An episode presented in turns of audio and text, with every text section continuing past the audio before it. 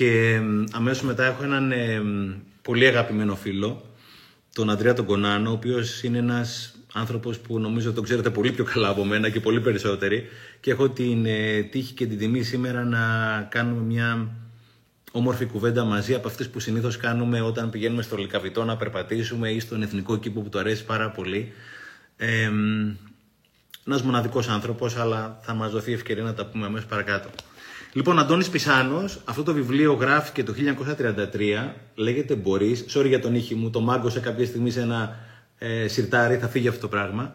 Γράφτηκε το 1933, πριν περίπου 90 χρόνια. Δύο λεπτάκια μόνο, έχω δύο-τρία πραγματάκια να διαβάσω, θεωρώ ότι δεν πρέπει να λείπει από καμία βιβλιοθήκη. Έχει επανεκδοθεί. Ε, εδώ πέρα είναι λίγο καθαρεύουσα, αλλά είναι πραγματικά ένα συγκλονιστικό βιβλίο. Ε, κάποια κυτρινισμένα διαβάζω. Λέει τίποτα δεν είναι αδύνατον και ποτέ δεν είναι αργά. Μετά παρακάτω λέει βλέπουμε πολλά χωρίς να τα προσέχουμε. Λίγο παρακάτω λέει εάν επιτύχομεν υπάρχει αιτία και αν αποτύχομεν επίσης. Αυτό είναι το μυστικό της επιτυχίας των μεγάλων ανδρών. Επαναλαμβάνουν την προσπάθειά τους.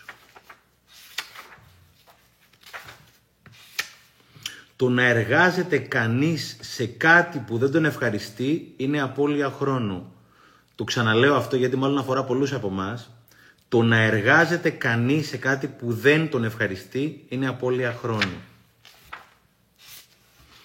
Οι ρώτησαν τον Εύτονα πώς βρήκατε τον νόμο της έλξης και αυτός απήντησε σκεπτόμενος διαρκώς την έλξη. Παναλαμβάνω, διαβάζω από τον Μπορίς, του Αντώνη Πισάνου, δύο-τρία που έχω κυτρινίσει και πάμε να μιλήσουμε κατευθείαν με τον φίλο μου τον Αντρέα. Λέει, δεν είστε οι σκλάβοι των περιστάσεων, αλλά οι δημιουργοί του πεπρωμένου σας, της προσωπικότητάς σας, τους χαρακτήρων σας. Η σκέψη είναι ο κτίστης. Εσκέψει σας κάνουν και σας τοποθετούν όπου θέλουν. Είναι αυτό που λέει ο Αντρέας στο εργαστήρι των λογισμών που θα πει παρακάτω. Ούτε το περιβάλλον, ούτε η κληρονομικό τη καθορίζουν τη ζωή σας, αλλά οι έξι τους σκέπτεστε. Αυτό το βιβλίο, παιδιά, γράφτηκε 90 χρόνια πριν. Ένα δηλητήριο εκπέμπεται από τον εγκέφαλον των και γεμίζει των σώματων. Γι' αυτόν οι οποίοι αρρωσταίνουν και είναι δυστυχισμένοι.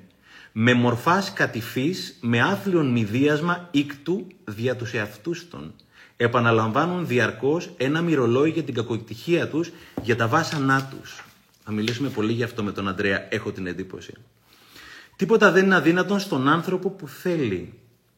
Οι άνθρωποι δεν στερούνται δυνάμεως, αλλά θελήσεως. Η θέληση, για να είναι πραγματική, πρέπει να είναι διαρκής. Το μεγαλύτερο εμπόδιο στην πρόοδο του ανθρώπου είναι το καταθλιπτικό αίσθημα της κατωτερότητας. Αυτό βασανίζει, αυτό εξουδετερώνει κάθε προσπάθεια όταν η εμπνευσμένη ψυχή του ανθρώπου ζητεί να ανέλθει σε υψηλότερα επίπεδα. Ο φοβερός αυτός εχθρός καταστρέφει την αυτοπεποίθηση και αφήνει την μετριότητα να κυριαρχήσει και να καταλάβει την ψυχή μας.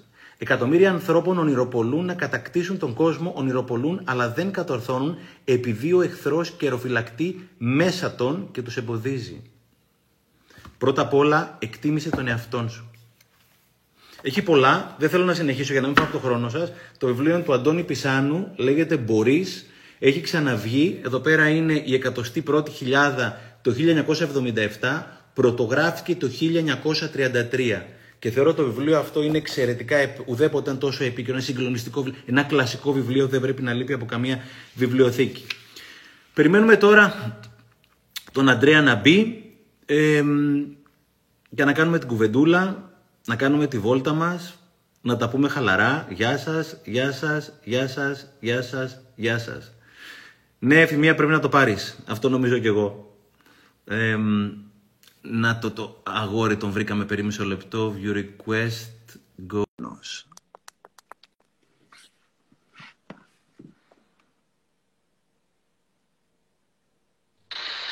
Τα καταφέραμε!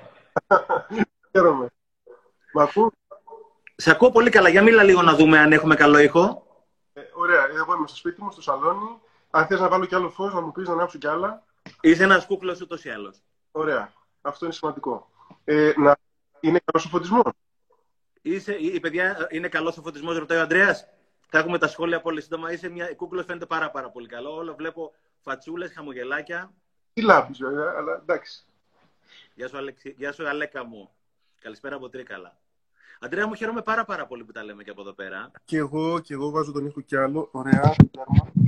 Ε, και εγώ, Στεφάνη, ευχαριστώ πάρα πολύ. Είναι η πρώτη... Πριν ακουγόσουν λίγο καλύτερα, πριν ακουγόσουν λίγο καλύτερα, τώρα που είσαι λίγο μπουκωμένα. Έτσι, τώρα, τώρα καλύτερα; Πολύ. πολύ. Ωραία, ωραία. Λέω, χαίρομαι πολύ που με, ευχαριστώ πάρα πολύ που με κάλεσες. Είναι κάτι που το επιδιώκησα από, το, από την άνοιξη που πέρασε, από ό,τι θυμάμαι. Και είναι η πρώτη φορά που, ε, που εμφανίζομαι κάπου έτσι τόσο δημόσια, ε, μετά από τον Αύγουστο, τον ε, σημαντικό της ζωής μου Αύγουστο. Και το κάνω αυτό επειδή είσαι φίλος μου, βασικά. Επειδή το ζήτησες με την καρδιά σου, επειδή ε, μ' αγάπησες και με εκτιμάς σαν άνθρωπο, ασχέτως ε, ομιλιών, εκπομπών κτλ. Και είχαμε χτίσει κάτι μεταξύ μας. Και έτσι κόλλησε και αυτό να έρθει ομαλά στη δική σου παρέα και στη δική μου παρέα. Και χαίρομαι πολύ που είμαι μαζί σας και ευχαριστώ πάρα πολύ για την τιμή. Αντρέα, πρώτα απ' όλα, εγώ προσωπικά με τιμά ιδιαίτερα η φιλία σου. Ε, είσαι ένας πολύ μοναδικός, βαθύς, πλατής άνθρωπος, αλλά κυρίως αληθινός. Και αυτό είναι κάτι το οποίο νομίζω επειδή σε παρακολουθεί πάρα, πάρα πολλοί κόσμος, χιλιάδες, εκατοντάδες χιλιάδες άνθρωποι, νομίζω ότι είναι αυτό πιο πολύ το οποίο σπανίζει τη σημερινή εποχή, να είναι κάποιος αληθινός ή κάνω λάθος. Ε, είναι αυτό που μέσα μου... είναι το βάσανό μου αυτό. Η αλήθεια... Είναι το βάσανό σου. Η αλήθεια είναι δύσκολο πράγμα. Το να είσαι αληθινός πρώτα με τον εαυτό σου και δεύτερον αυτό που βιώνεις εσύ, να θες να το ζήσεις και γύρω σου και να το σεβαστείς, να το τιμήσεις, να το υποστηρίξεις ε, κτλ. Δεν είναι κάτι εύκολο είναι όμως κάτι πανέμορφο. Είναι ωραίο να είσαι αυτό που θες να είσαι, να ζεις με τον τρόπο που θες να ζεις, να πιστεύεις με τον τρόπο που μπορείς να πιστεύεις, γιατί τότε η ψυχή σου πολύ απλά αναπνέει. Τότε ζεις. Όλα τα άλλα είναι μια καταπίεση. Είναι ένας βραχνάς. Είναι ένας καρκίνος αργός, αλλά καμιά φορά μπορεί να το σίγουρα στην ψυχή έχει, αυτό το μαρτύριο του, του ψεύδους.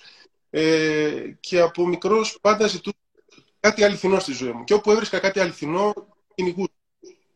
Και όπου ένιωθα ότι κάπου μέσα, κάπου δεν χωράω, επειδή κάπου μπορεί να, να πνίγομαι, να δυσκολεύομαι κτλ. Πάλι το έκανα. Δηλαδή, είναι ωραίο να μην συμβιβάζεις.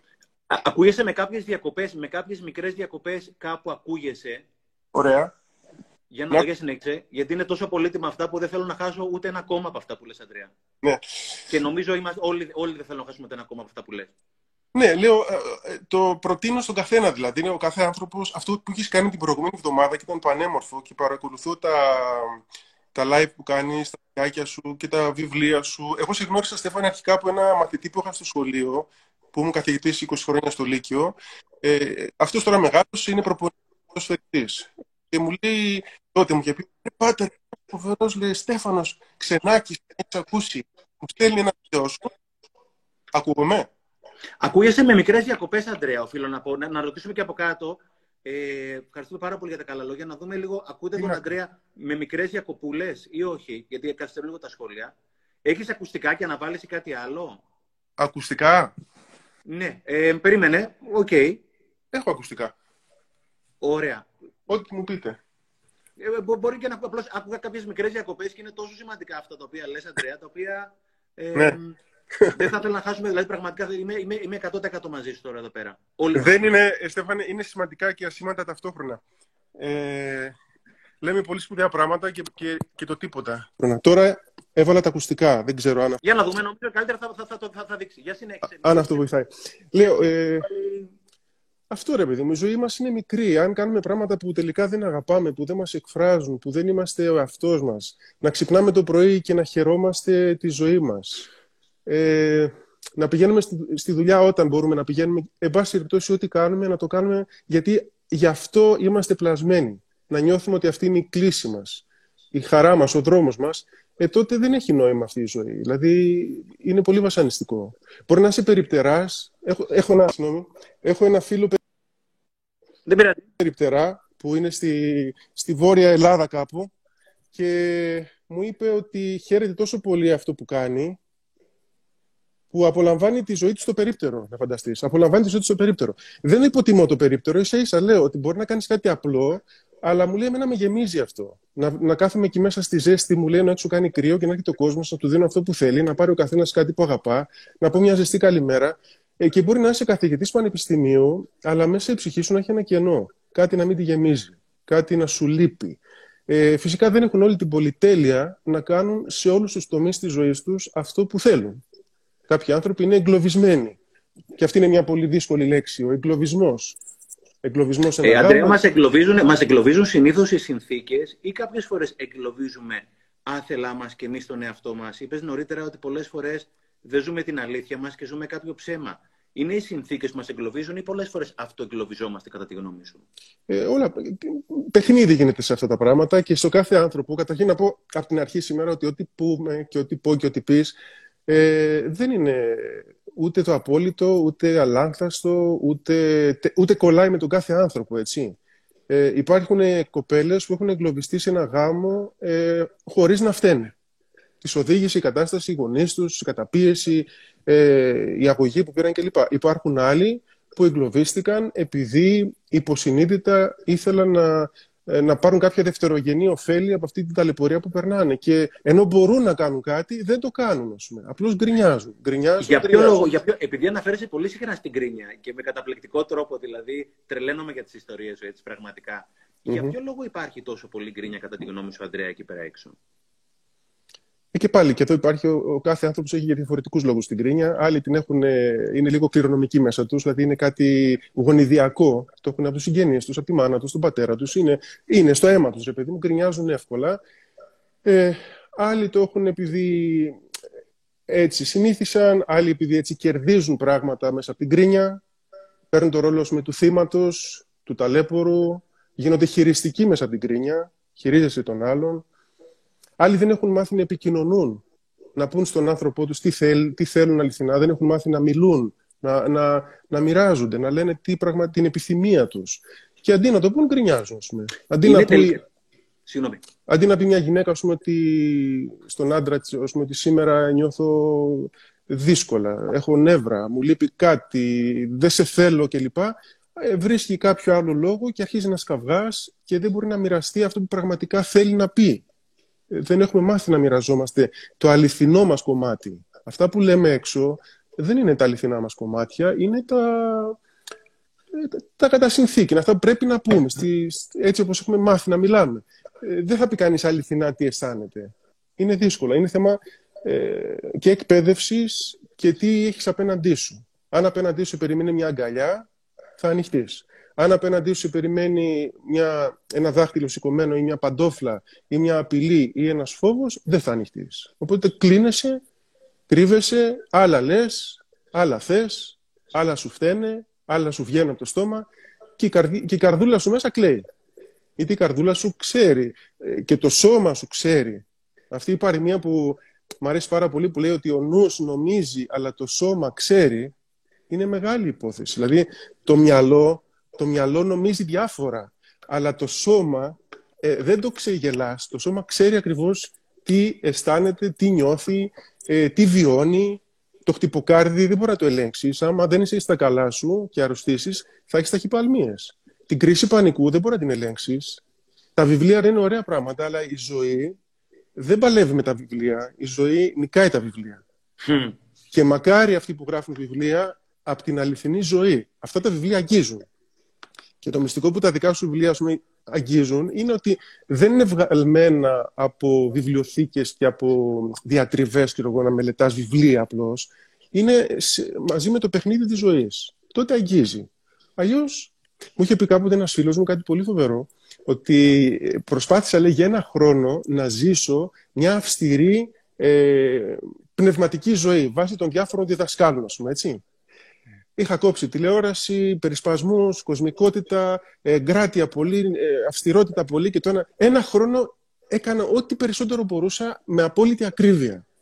Ε, με τον ένα χρόνο ε, άρχισε να πέφτουν μαλλιά, πόναγε το στομάχι μου, είχα κρίση πανικού, ίδρωνα στον ύπνο μου, αρρώστησα. Γιατί, Γιατί το σώμα μου απάντησε με τον τρόπο αυτό ότι αυτά που μου δίνεις δεν είναι αυτά που πραγματικά θέλω.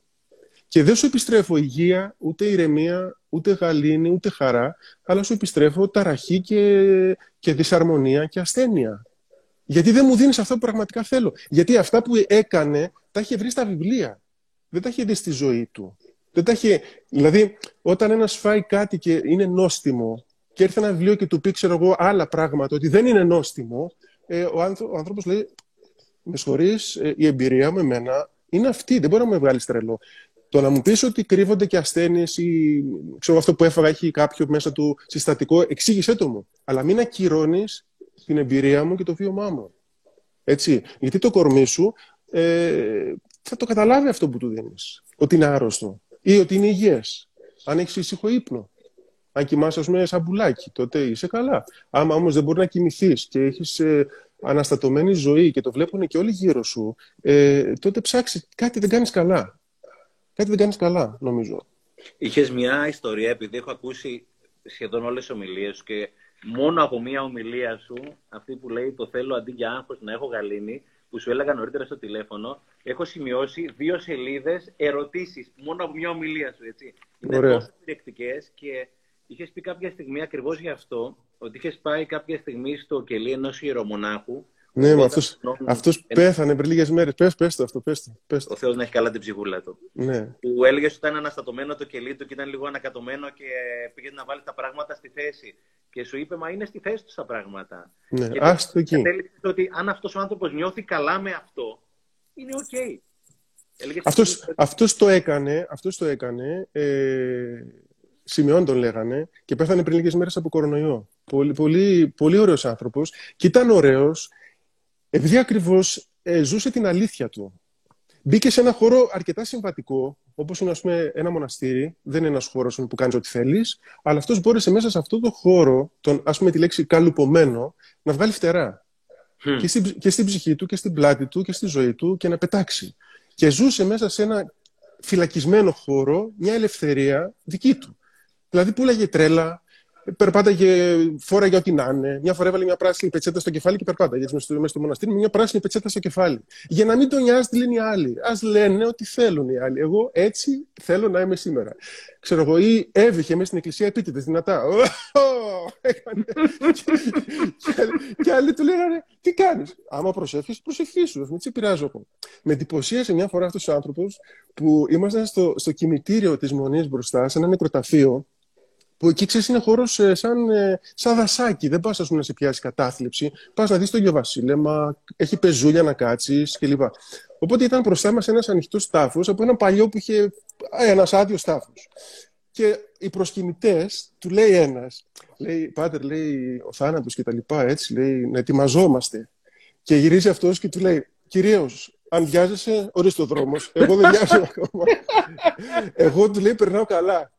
Και μου άρεσε τόσο πολύ αυτό. Αυτός ο άνθρωπος ζούσε για να, για να πάει στη, κοντά στο Θεό, αλλά, αλλά χαιρόταν και τη ζωή αυτή. Γλεντούσε και ήταν ο εαυτός του, ήταν αληθινός. Και η αλήθεια, η αλήθεια ελευθερώνει. Ελευθερώνει ψυχή, ελευθερώνει σώμα, ξεκλειδώνει συστήματα, ε, ισορροπεί καταστάσεις.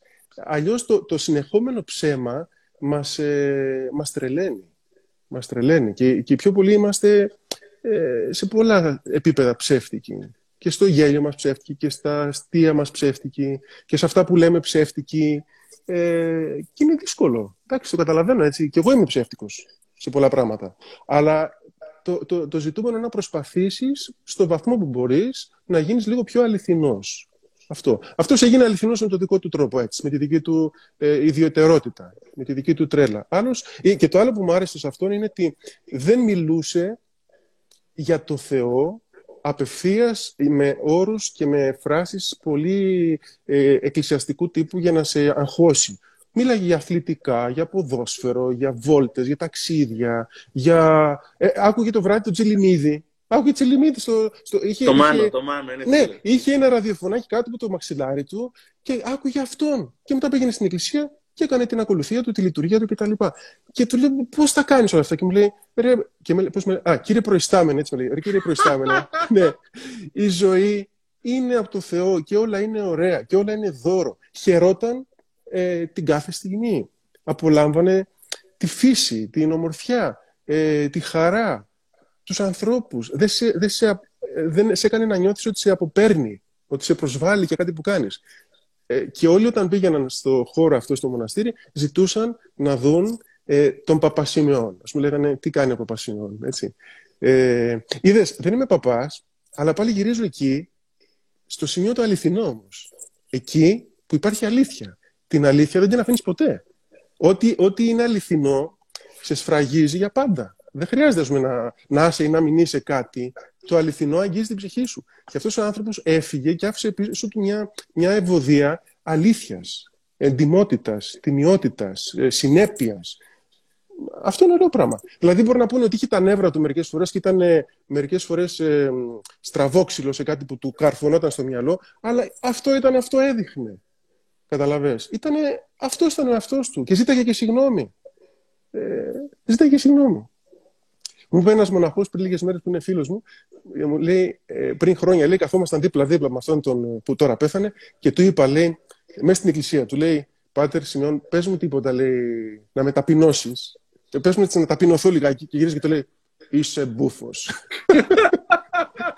έτσι, έτσι, μέσα στην εκκλησία, είσαι μπούφος, του λέει. Δηλαδή, αυτό ένας καθώς πρέπει άνθρωπος δεν θα το έλεγε. Ένας άνθρωπος όμως ε, αληθινός και αφημένος στη ροή της ζωής και των πραγμάτων και του Θεού, γιατί ο Θεός είναι αυτή η ροή.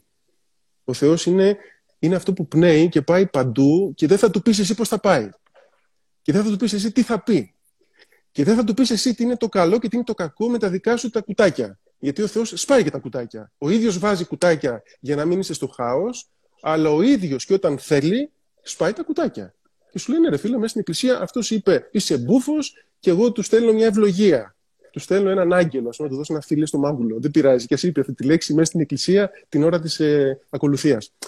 Αυτή λοιπόν η, η κατάσταση απελευθερώνει την ψυχή των ανθρώπων και οι άνθρωποι νομίζω θέλουν κάτι έτσι ε, στη σχέση τους, να μπορούν να είναι αληθινοί. Πριν ξεκινήσουμε την, ε, την κουβέντα μας, έλαβα ένα μήνυμα από μια κοπέλα που μου λέει μέσα σε ένα γάμο πανέμορφο, υπέροχος ο άντρας μου, αλλά δεν μπορώ να του μιλήσω. Καλός, υπέροχος, τα παιδιά και αυτά, αλλά δεν μπορώ να του πω κάποια πράγματα. Δεν κουβεντιάζει. Δεν είμαι αληθινή απέναντί του. Δεν μπορώ να μοιραστώ τι νιώθω. Αυτό είναι ένα βάσανο. Αντρέα, να σε ρωτήσω κάτι σε αυτό. Γιατί είπες ότι πολλές φορές από την άλλη πλευρά περιμένει ή μια παντόφλα ή μια αγκαλιά.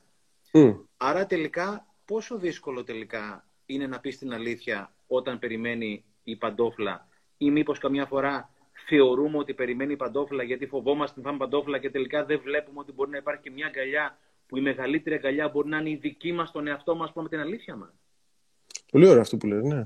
Είναι αλήθεια. Γι' αυτό, γι αυτό ε, χρειάζεται και λίγο ρίσκο. Χρειάζεται και λίγο ένα βήμα να δοκιμάσει και να ξεκινήσεις. Να πεις, ε, αν δεις ότι σηκώνεται ένα χέρι παντόφλα, το μαζεύεις και, και δεν το λες και δεν προχωράς κλπ. Αλλά ε, μερικές φορές έχεις πολύ δίκιο. Εγώ έχω τολμήσει σε προσωπικά θέματα στα οποία πίστευα ότι θα φάω παντόφλα από ανθρώπους, φίλους μου κλπ. Και έχω μιλήσει, έχω πει σκέψεις μου, έχω μοιραστεί καταστάσεις μου και τελικά, όπως είπες, δεν βρήκα παντόφλα ε, αλλά η φοβία και η κεκτημένη ταχύτητα της ανασφάλειας και οι προηγούμενες πληγές της ζωής μας, επειδή φάγαμε αρκετές πληγές, δηλαδή ένας, μου λέει μια κοπέλα, έχω κάνει τρεις σχέσεις και έχω πληγωθεί και στις τρεις. Οπότε τώρα λέει στην τέταρτη, τρέμω. Γιατί έχει δίκιο, έχει ήδη πληγωθεί τρεις φορές. Αλλά δεν είναι σίγουρο ότι θα πληγωθεί και στην τέταρτη. Μπορεί εκεί να την περιμένει κάτι καινούριο. Και το άλλο που είπε στο βασικό, ότι πριν, περιμένεις, πριν πάρεις οποιαδήποτε αγκαλιά και αποδοχή από απέναντί σου, είναι βασικό να είσαι εσύ ο ίδιος αυτός που αγκαλιάζεις τον εαυτό σου και, και να έχεις ακούσει το ναι και το σε εγκρίνω και σε αγαπώ ασχέτως τι θα πει ο άλλος. Μήπως καμιά φορά φοβόμαστε, Αντρέα, την εσωτερική παντόφλα; Είμαστε έτοιμοι να παντοφλιάσουμε τον εαυτό μας όταν θα πει την αλήθεια, οπότε αυτομάτως όταν έχεις την παντόφλα μέσα βλέπεις παντού παντόφλες; Ναι, δεν, δεν, δεν είμαστε έτοιμοι να παντοφλιάσουμε. Έχει μπει ο μηχανισμός του παντοφλιάσματος και δουλεύει όλη μέρα αυτό το πράγμα. Γιατί από μικρό παιδί, από μικρά παιδιά, έχουμε ακούσει πολλές φορές κουβέντες ε, σαν παντόφλα και αυτό μέσα μας υπάρχει ακόμα. Και ξέρεις, δεν φεύγει αυτό από μια συζήτηση. Ε, φεύγει από το μυαλό λίγο, ναι, αλλά όπως λέμε ενεργειακά, ως εμπειρία, ως σφράγισμα ψυχής, δεν φεύγει από μια συζήτηση. Δηλαδή, αν σου πω σε ένα, μη φοβάσαι, σε ένα παιδάκι, μη φοβάσαι το σκοτάδι, δεν υπάρχουν μπαμπούλες, εντάξει, τα ακούει. Ωραία, πες μου να βγει έξω από το σπίτι στην πολυκατοικία με σκοτεινά τα φώτα. Δεν θα βγει. Γιατί ο, ο νους το ακούει, αλλά, αλλά η καρδούλα του ακόμα δεν έχει τη δύναμη να το ξεπεράσει αυτό. Και αυτό γίνεται με δουλειά, γίνεται με, με άσκηση, με επαναληπτικότητα, με θεραπείες διάφορες, ψυχολογικές, πνευματικές, ενεργειακές, ό,τι, ό,τι έχει ο καθένας και μπορεί να δει αποτέλεσμα. Αλλά δεν φεύγει πάντως με μια απλή ε, κουβέντα.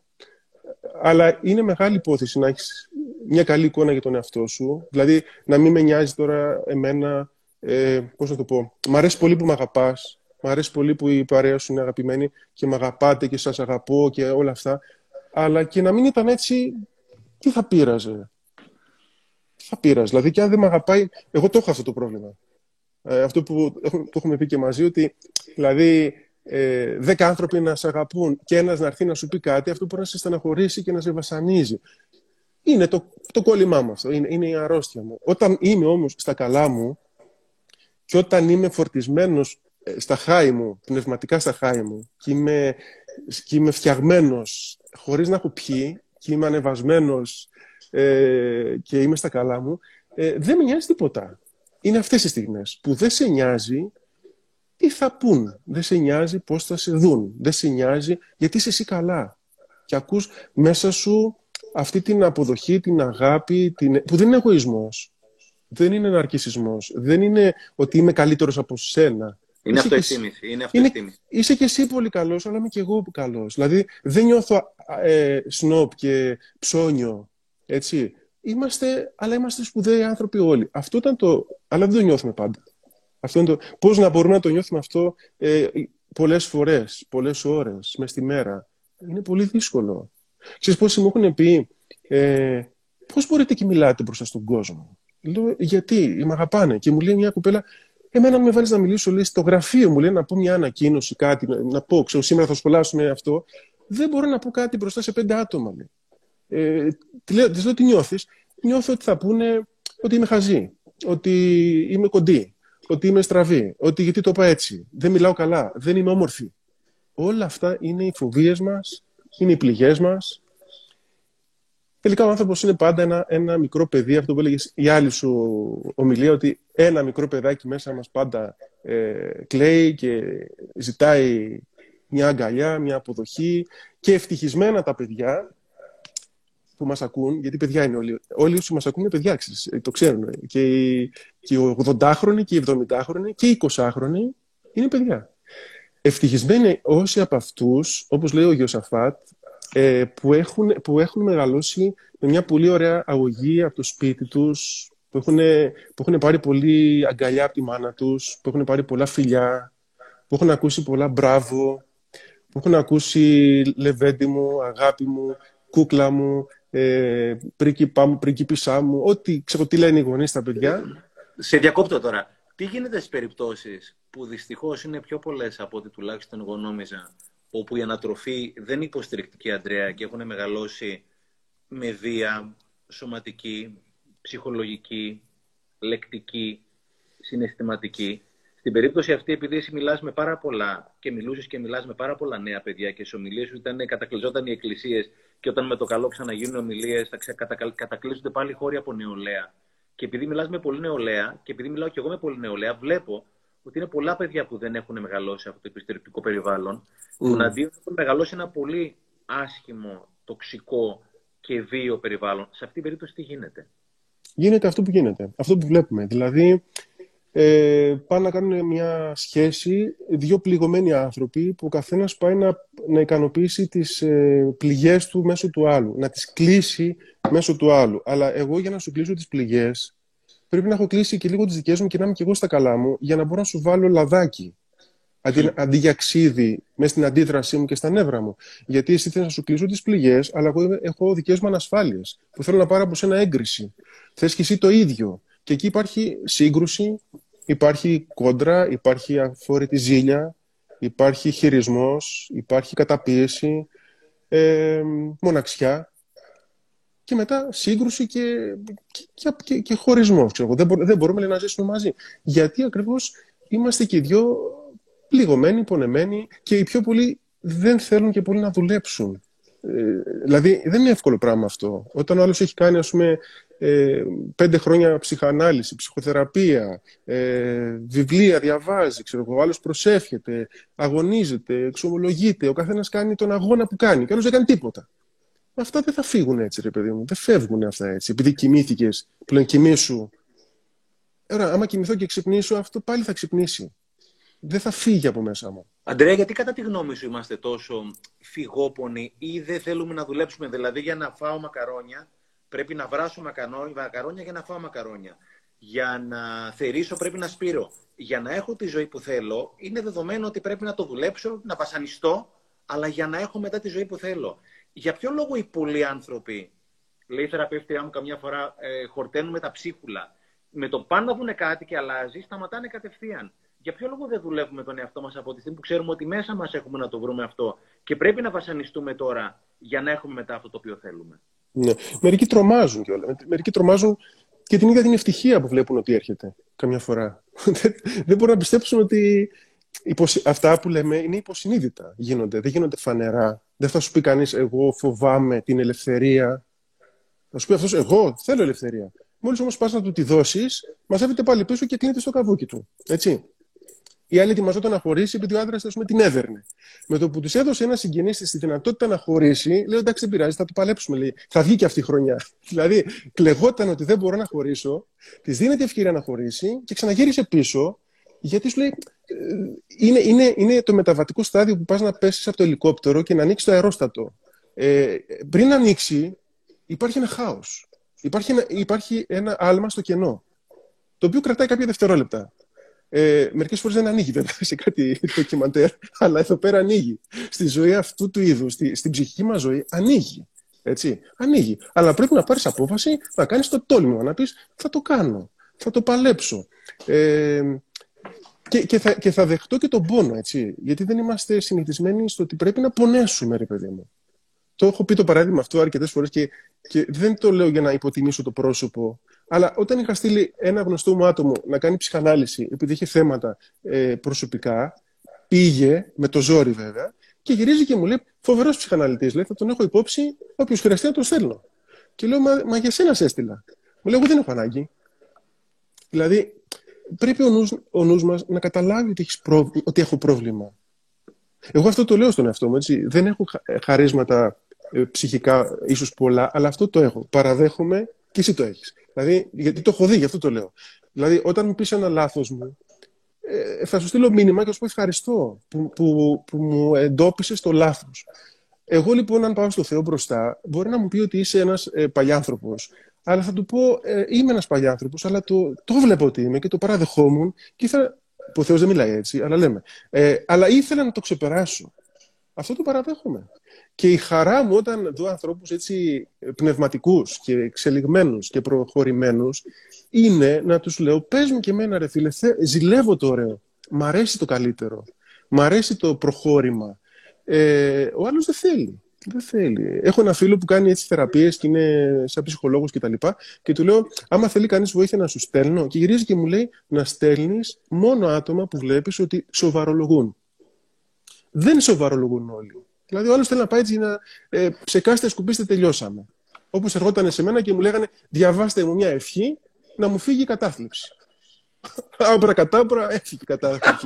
δηλαδή, πώς θα σου φύγει η κατάθλιψη, ρε κούκλα μου, με μια ευχή; Ε, πρέπει να το βάλω, το, να διαβάζω πρώτα τον εαυτό μου όλη μέρα, να, να μου φύγει η δική μου. Δηλαδή, αυτά δεν φεύγουν έτσι. Και ο κόσμος σήμερα και πάντα, και εγώ, και εγώ τεμπέλης είμαι, έτσι και εγώ βαριέμαι, πολλά πράγματα βαριέμαι να κάνω, ε, δεν θέλει να κουραστεί, δεν θέλει να διαβάσει, δεν θέλει να ακούσει, δεν θέλει να πληρώσει. Δεν θέλει να πληρώσει. Γιατί πρέπει, εκεί πρέπει να πληρώσεις. Δεν γίνεται. Ή διάβασε. Του λες, πάρε μια ομιλία του Στέφανου, άκουτη. Πάρε μια ομιλία του Τάδε, άκουτη. Ε, άκουσα λίγο στην αρχή μου, ρε, καλά τα λέει, καλώ είναι. Πόσο άκουσες, ε, έκανα δεκάλεπτο. Η ομιλία είναι 50 λεπτά. Γιατί άκουσες 10 λεπτά εσύ, γιατί δεν ακούς; Γιατί; Ε, είναι αυτή η δυσκολία μας. Εμένα αυτή η, η νέα μου πλέον παρέα στη ζωή είναι άνθρωποι που τους αρέσουν αυτά τα πράγματα. Δηλαδή που θέλουν το καλύτερο, που θέλουν να φωτιστούν, που θέλουν να, να, να, να αλλάξουν, που παραδέχονται τα λάθη τους, που έχουν αυτογνωσία. Δηλαδή όταν έρθει ένας και μου πει ένα πρόβλημά του, τον αγαπάω πιο πολύ. Όταν παραδεχτεί μια αδυναμία του, του λέω, φίλε, καλώς ήρθες στο κλαμπ. Και εγώ έτσι είμαι. Δηλαδή δεν, δεν μας χωρίζει αυτό που είπες. Ε, είμαστε το ίδιο. Όταν μια κυρία τόλμησε παλιά να μου πει, που ήμουν ο παπάς, και μου λέει, φίλε, μετά από πέντε χρόνια, πέντε χρόνια αυτό ήταν κοντά μου, αγρυπνίες, λειτουργίες, λιτανίες, αυτά, εκείνα, και μου λέει, ξέρεις γιατί έρχομαι κοντά σου; Λέω, γιατί προσεύχεσαι και λοιπά. Και μου λέει, γιατί σε έχω ερωτευτεί. Και της λέω, πόσο σ' αγαπώ με αυτό που λες. Αλήθεια λέει, με αγαπάς. Όχι, λέω έτσι όπως το λες εσύ. Σ' αγαπώ που τολμάς και το λες αυτό το κομμάτι σου. Πολύ φοβερό. Δηλαδή που πόρεσες και είπες ότι σου φέρνω το πρόσφορο για να κάνεις τη λειτουργία. Εννοείται. Αγαπάω το Θεό. Εννοείται. Αλλά ρε φίλε, δεν ξέρω τι έχω πάθει. Έχω κολλήσει μαζί σου. Και στο λέω. Μπράβο. Λέει, θα με διώξεις. Γιατί, τα, τα, τα, γιατί τα βιβλία τα αυστηρά λένε ότι πρέπει να, να ξεκόβεις από τα άτομα που σε δυσκολεύουν, ρε παιδί μου, για να, για να ελευθερωθείς, να μην βασανίζεσαι.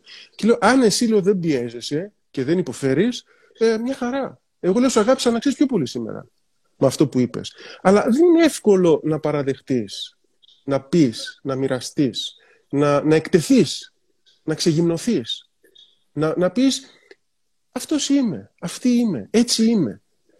Μήπως, Α, όμως, τελικά, ναι, μήπως τελικά, Αντρέα, όμως, μακροπρόθεσμα και ξέρω πολύ καλά την απάντηση, είναι πολύ μεγαλύτερο βάσανο να μην είσαι ο εαυτός σου παρά να, και να είσαι ένα ψέμα μόνιμο σε όλη τη ζωή.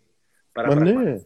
να δουλέψεις και να βγάλεις. Δηλαδή, πόσο μεγάλο μαρτύριο να περάσει μια ζωή. Δηλαδή, κάπου είχα διαβάσει ότι λέει το μεγαλύτερο μαρτύριο είναι να μην είσαι ο εαυτό σου. Το μεγαλύτερο μαρτύριο, ο μεγαλύτερος πόνος είναι να μην είσαι ο εαυτό σου. Οπότε θέλει δουλειά, αλλά αυτή η δουλειά, ρε φίλε, θα φέρει αποτελέσματα. Δηλαδή, το βλέπεις. Βλέπει κάποιος εσένα και πραγματικά σε καμαρώνουμε, σε θαυμάζουμε. Μας έχεις μαγνητήσει γιατί, γιατί είσαι ο εαυτό σου, ρε φίλε. Ε, τα έβγαλα λίγο, θα πειράζει. Μα ακούς τώρα. Θα... σε ακούμε πολύ καλά. Αν έχει ξανά διακοπές, θα σου πω ότι έχει διακοπές. Αν δεν έχει διακοπές, είμαστε μια χαρά. Να σου πω, εγώ τώρα γιατί δεν λάμπω όπως εσύ; Γιατί; Γιατί δεν λάμπω όπως εσύ, μήπως ανάψω κι άλλα φώτα. Έχει παραπάνω μαλλιά. Έχω ακόμα λιγότερα μαλλιά εγώ από σένα, γι' αυτό λάμπω περισσότερο πρώτα απ' όλα. Να ανάψω κανένα φως, ρε παιδί μου. Όχι, ότι... μια χαρά είμαστε μια χαρά. Αντρέα, είμαστε μια χαρά. Είμαστε τόσο καθυλωμένοι σε αυτά που λες, όπου αυτά είναι μια χαρά. Λοιπόν, κοίταξε, σίγουρα θα, θα σου βγει αυτό κάποια στιγμή. Θα σου βγει. Ε, Πώς να σου το πω τώρα, ένα παράδειγμα. Να σου πω ένα παράδειγμα τώρα, έτσι. Υπάρχουν κάποιοι άνθρωποι που από τη δική μου αποχώρηση επειδή είχαν κολλήσει μαζί μου σε έναν τρόπο λίγο περίεργο και αρρωστημένο, να το πω έτσι, πάνω μου, ε, και δεν στηρίχθηκαν πάνω τους και πάνω στο Θεό, με υγιή τρόπο, ε, γκρεμίζω εγώ και πέφτουν και αυτοί μαζί μου. Είναι αυτό που λέμε στηρίζει στα άστρα, γιατί και αυτά δεν στηρίζονται πουθενά. Αν, αν ναι. κάτι χαθεί και φύγει, θα, θα χαθείς κι εσύ. Οπότε οι λάθος επενδύσεις, η λάθος, ε, αυτό που είπα, η επένδυση, επενδύω πάνω σου, κολλάω πάνω σου, δεν δουλεύω μέσα μου, ζω παρασιτικά πάνω σε σένα, δεν κάνω δουλειά σε μένα, μπαίνω στο δικό σου ίσκιο και τρέφομαι από το δικό σου ίσκιο και από τη δική σου δροσιά και από τη... Ναι, αλλά πρέπει και εσύ να δυναμώνει. ώστε αν κάτι συμβεί και κάτι αλλάξει και εγώ φύγω και εγώ πεθάνω και εγώ αλλάξω μυαλά και εγώ τρελαθώ, εσύ να συνεχίσεις να... Αλλιώς θα πάθεις αυτό που έπαθες τώρα. Που μου έστειλε κάποια κοπέλα ένα, μια φωτογραφία της μετά τον Αύγουστο, ήταν κρεμασμένη σε ένα κάγκελο και ήταν σε κατάσταση απόγνωσης και μου λέει: Τι θα κάνω εγώ τώρα. Και της λέω: Μα γιατί, ο Θεός είναι εκεί. Μα λέει: Εγώ εσένα ήθελα. Εμένα με έχεις. Εγώ δεν έφυγα, υπάρχουν. Αλλά μα ήθελες όπως θες εσύ να είμαι, με το δικό σου ε, μοντέλο στο κεφάλι σου. Αυτό το, και να ήμουν όπως με ήθελες, δεν ήταν υγιές στηρίξουν τα πόδια σου. Γι' αυτό και οι υγιείς άνθρωποι δεν έπαθαν τίποτα από κανέναν. Αγαπούν αυτό που πρέπει να αγαπήσουν 100% τους υπόλοιπου αγαπάνε στη θέση τους, δηλαδή σε αγαπώ ως άνθρωπο. Δεν σε αγαπώ ως ε, να σε το πάρει. Δεν σε το πάρει. Γιατί ξέρω ότι ο Στέφανος αύριο μπορεί να αλλάξει γνώμη για μένα. Αύριο μπορεί να μετακομίσει, να πάει στην Αμερική, να κάνει παντού. Ξανακάνει διακοπές. Αντρέα, ξανακάνει διακοπές. Ξανακάνει διακοπές. Ωραία. Ναι, ναι, ναι. Λοιπόν, ε, η υγιής λοιπόν σχέση είναι αυτή που δουλεύεις και μέσα σου και πατάς τα πόδια σου. Ε, τώρα κάνει. Καλύτερα. Και πατάς και στα πόδια σου, γιατί αλλιώς αυτό θα σου βγει παρακάτω και θα έχεις ε, προβληματάκια. Άρα ουσιαστικά τα θέλω, αντί να ψάξω να βρω την επένδυση και την λύση μέσα μου, ψάχνω να τη βρω μόνιμα κάπου έξω. Δηλαδή, αντί να στηριχτώ στα δικά μου τα πόδια, ψάχνω μόνιμα τον Αντρέα και τον κάθε Αντρέα ο οποίος σήμερα είναι, αύριο δεν είναι για τον οποιοδήποτε δικό του λόγο, έτσι. Ναι, ναι. Οπότε έχω και το πολύ καλό αφήγημα ότι ο Αντρέας με παράτησε και ήταν να δεις τι έγινε με τον Αντρέα. Και τελικά αυτός που παράτησα είμαι εγώ τον εαυτό μου. Γιατί ποτέ δεν το στήριξα, έτσι. Έτσι. Ξέρετε, είμαστε το μόνο ε, είδος στα γέννη της φύσης και της γης, το μόνο είδος, το ανθρώπινο γένος, που κάνουμε 9 μήνες να, 9 ε, μήνες να γεννηθούμε και μετά τη γέννα μας, για πόσα χρόνια, θέλουμε όλη την ώρα αγκαλιές, φιλιά, τρυφερότητα, εξάρτηση, κόλλημα και δέσιμο. Αυτό μας μένει. Δηλαδή, μας μένει σαν ένα μόνιμο τραύμα ανάγκης ε, κάπου να κολλήσω. Γιατί η πρώτη εμπειρία όταν γεννήθηκα ήταν ότι κάπου κόλλησα. Στη μάνα μου. Δηλαδή, με το που γεννιέσαι, σε βάζει ο μευτήρας κατευθείαν πάνω σε ένα στήθος. Κατευθείαν πάνω σε μια καρδιά. Κατευθείαν πάνω σε ένα, στα χνότα, στα φιλιά, στην τρυφερότητα. Αυτό μας μένει σαν μόνιμο βίωμα. Και πάντα είμαστε ζητιάνοι, ενώ βλέπεις κάποια άλλα πλάσματα, ένα μοσχαράκι γεννιέται και στο δευτερόλεπτο στέκεται στα πόδια του και, και μετά τρέχει στο λιβάδι μόνο του. Μόνο του. Είχα δει σε ένα ντοκιματέρ μια πολική αρκούδα που μεγάλωσε η, η μικρή και έπρεπε η μάνα της να, της, να τη διώξει να περπατήσει τη ζωή της. Και η μικρή κοίταζε τη μάνα της και η μάνα της μούγκριζε και της έλεγε «Μμμ, μμμ», της έκανε «Προχώρα, φύγε, φύγε». Και γύριζε κάθε λίγο και κοιτούσε και προχωρούσε. Γιατί έπρεπε να πατήσει. Εμείς δεν έχουμε μάθει να πατάμε στα πόδια μας. Και ειδικά οι Έλληνες έχουμε πάρα πολύ εξάρτηση μητέρας, ε, παιδιού, γιου, κόρης κλπ. Η πολύ φοβερή εξάρτηση. Ε, με αποτέλεσμα να μην μπορούμε να είμαστε αυτοδύναμες προσωπικότητες, δυνατές προσωπικότητες. Ε, βλέπεις ο άλλος παντρεύεται και πρέπει να μείνει κοντά στη μάνα του. Παντρεύεται και πρέπει να μείνει ένα στενό στη στροφή να βλέπει όταν βγάζει τα ρούχα και τα τεινάζει. Ξέρω ότι τα παιδιά είναι εδώ, είδα, την είδα, λέει τίναζε το πρωί. Εδώ είναι, δεν φύγανε. Είδα από, το, από την καμινάδα βγαίνει καπνός. Ανοίξανε το τζάκι, ξέρω εγώ.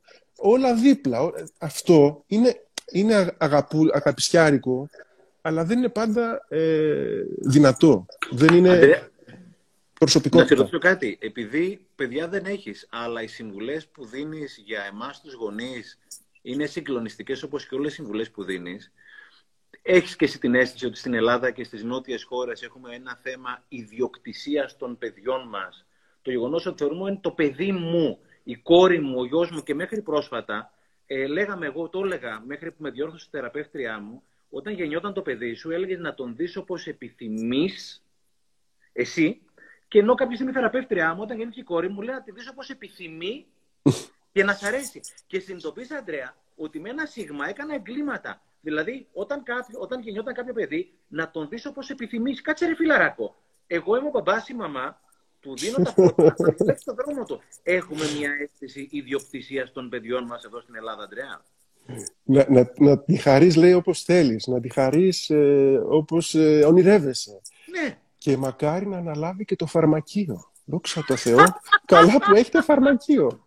τι σπούδασε, λέει, τι έδωσε, στο, τι δήλωσε στο μηχανογραφικό φαρμακείο. Δόξα τω Θεώ να, σας, να συνεχίσετε έτσι. Το φαρμακείο πρέπει να πάει στην κόρη. Α πούμε, έχει η μάνα φαρμακείο και η κόρη φαρμακείο.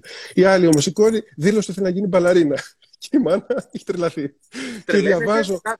Και ξέ, πόσους γονείς ξέρουμε, πόσα παιδιά ξέρουμε που μεγαλώνοντας δεν μιλάνε στους γονείς τους γιατί έχουν αντιληφθεί αυτό το συναισθηματικό εγκλωβισμό και αυτή την αίσθηση ιδιοκτησίας με την οποία άθελά μας, βάζω εγώ τον εαυτό μου συχνά μέσα, μεγαλώνουμε τα παιδιά μας και μετά από 10-20 χρόνια τα παιδιά δεν θέλουν να σε ξαναδούν ποτέ στη ζωή τους γιατί ήξερε, κατάλαβε ότι τα νήματα από εκεί πέρα ήσουν εσύ που τα κινούσες. Και εγώ έτσι είμαι, ξέρεις. Μπορεί να μην έχω παιδιά, αλλά το κάνω στις παρέες μου.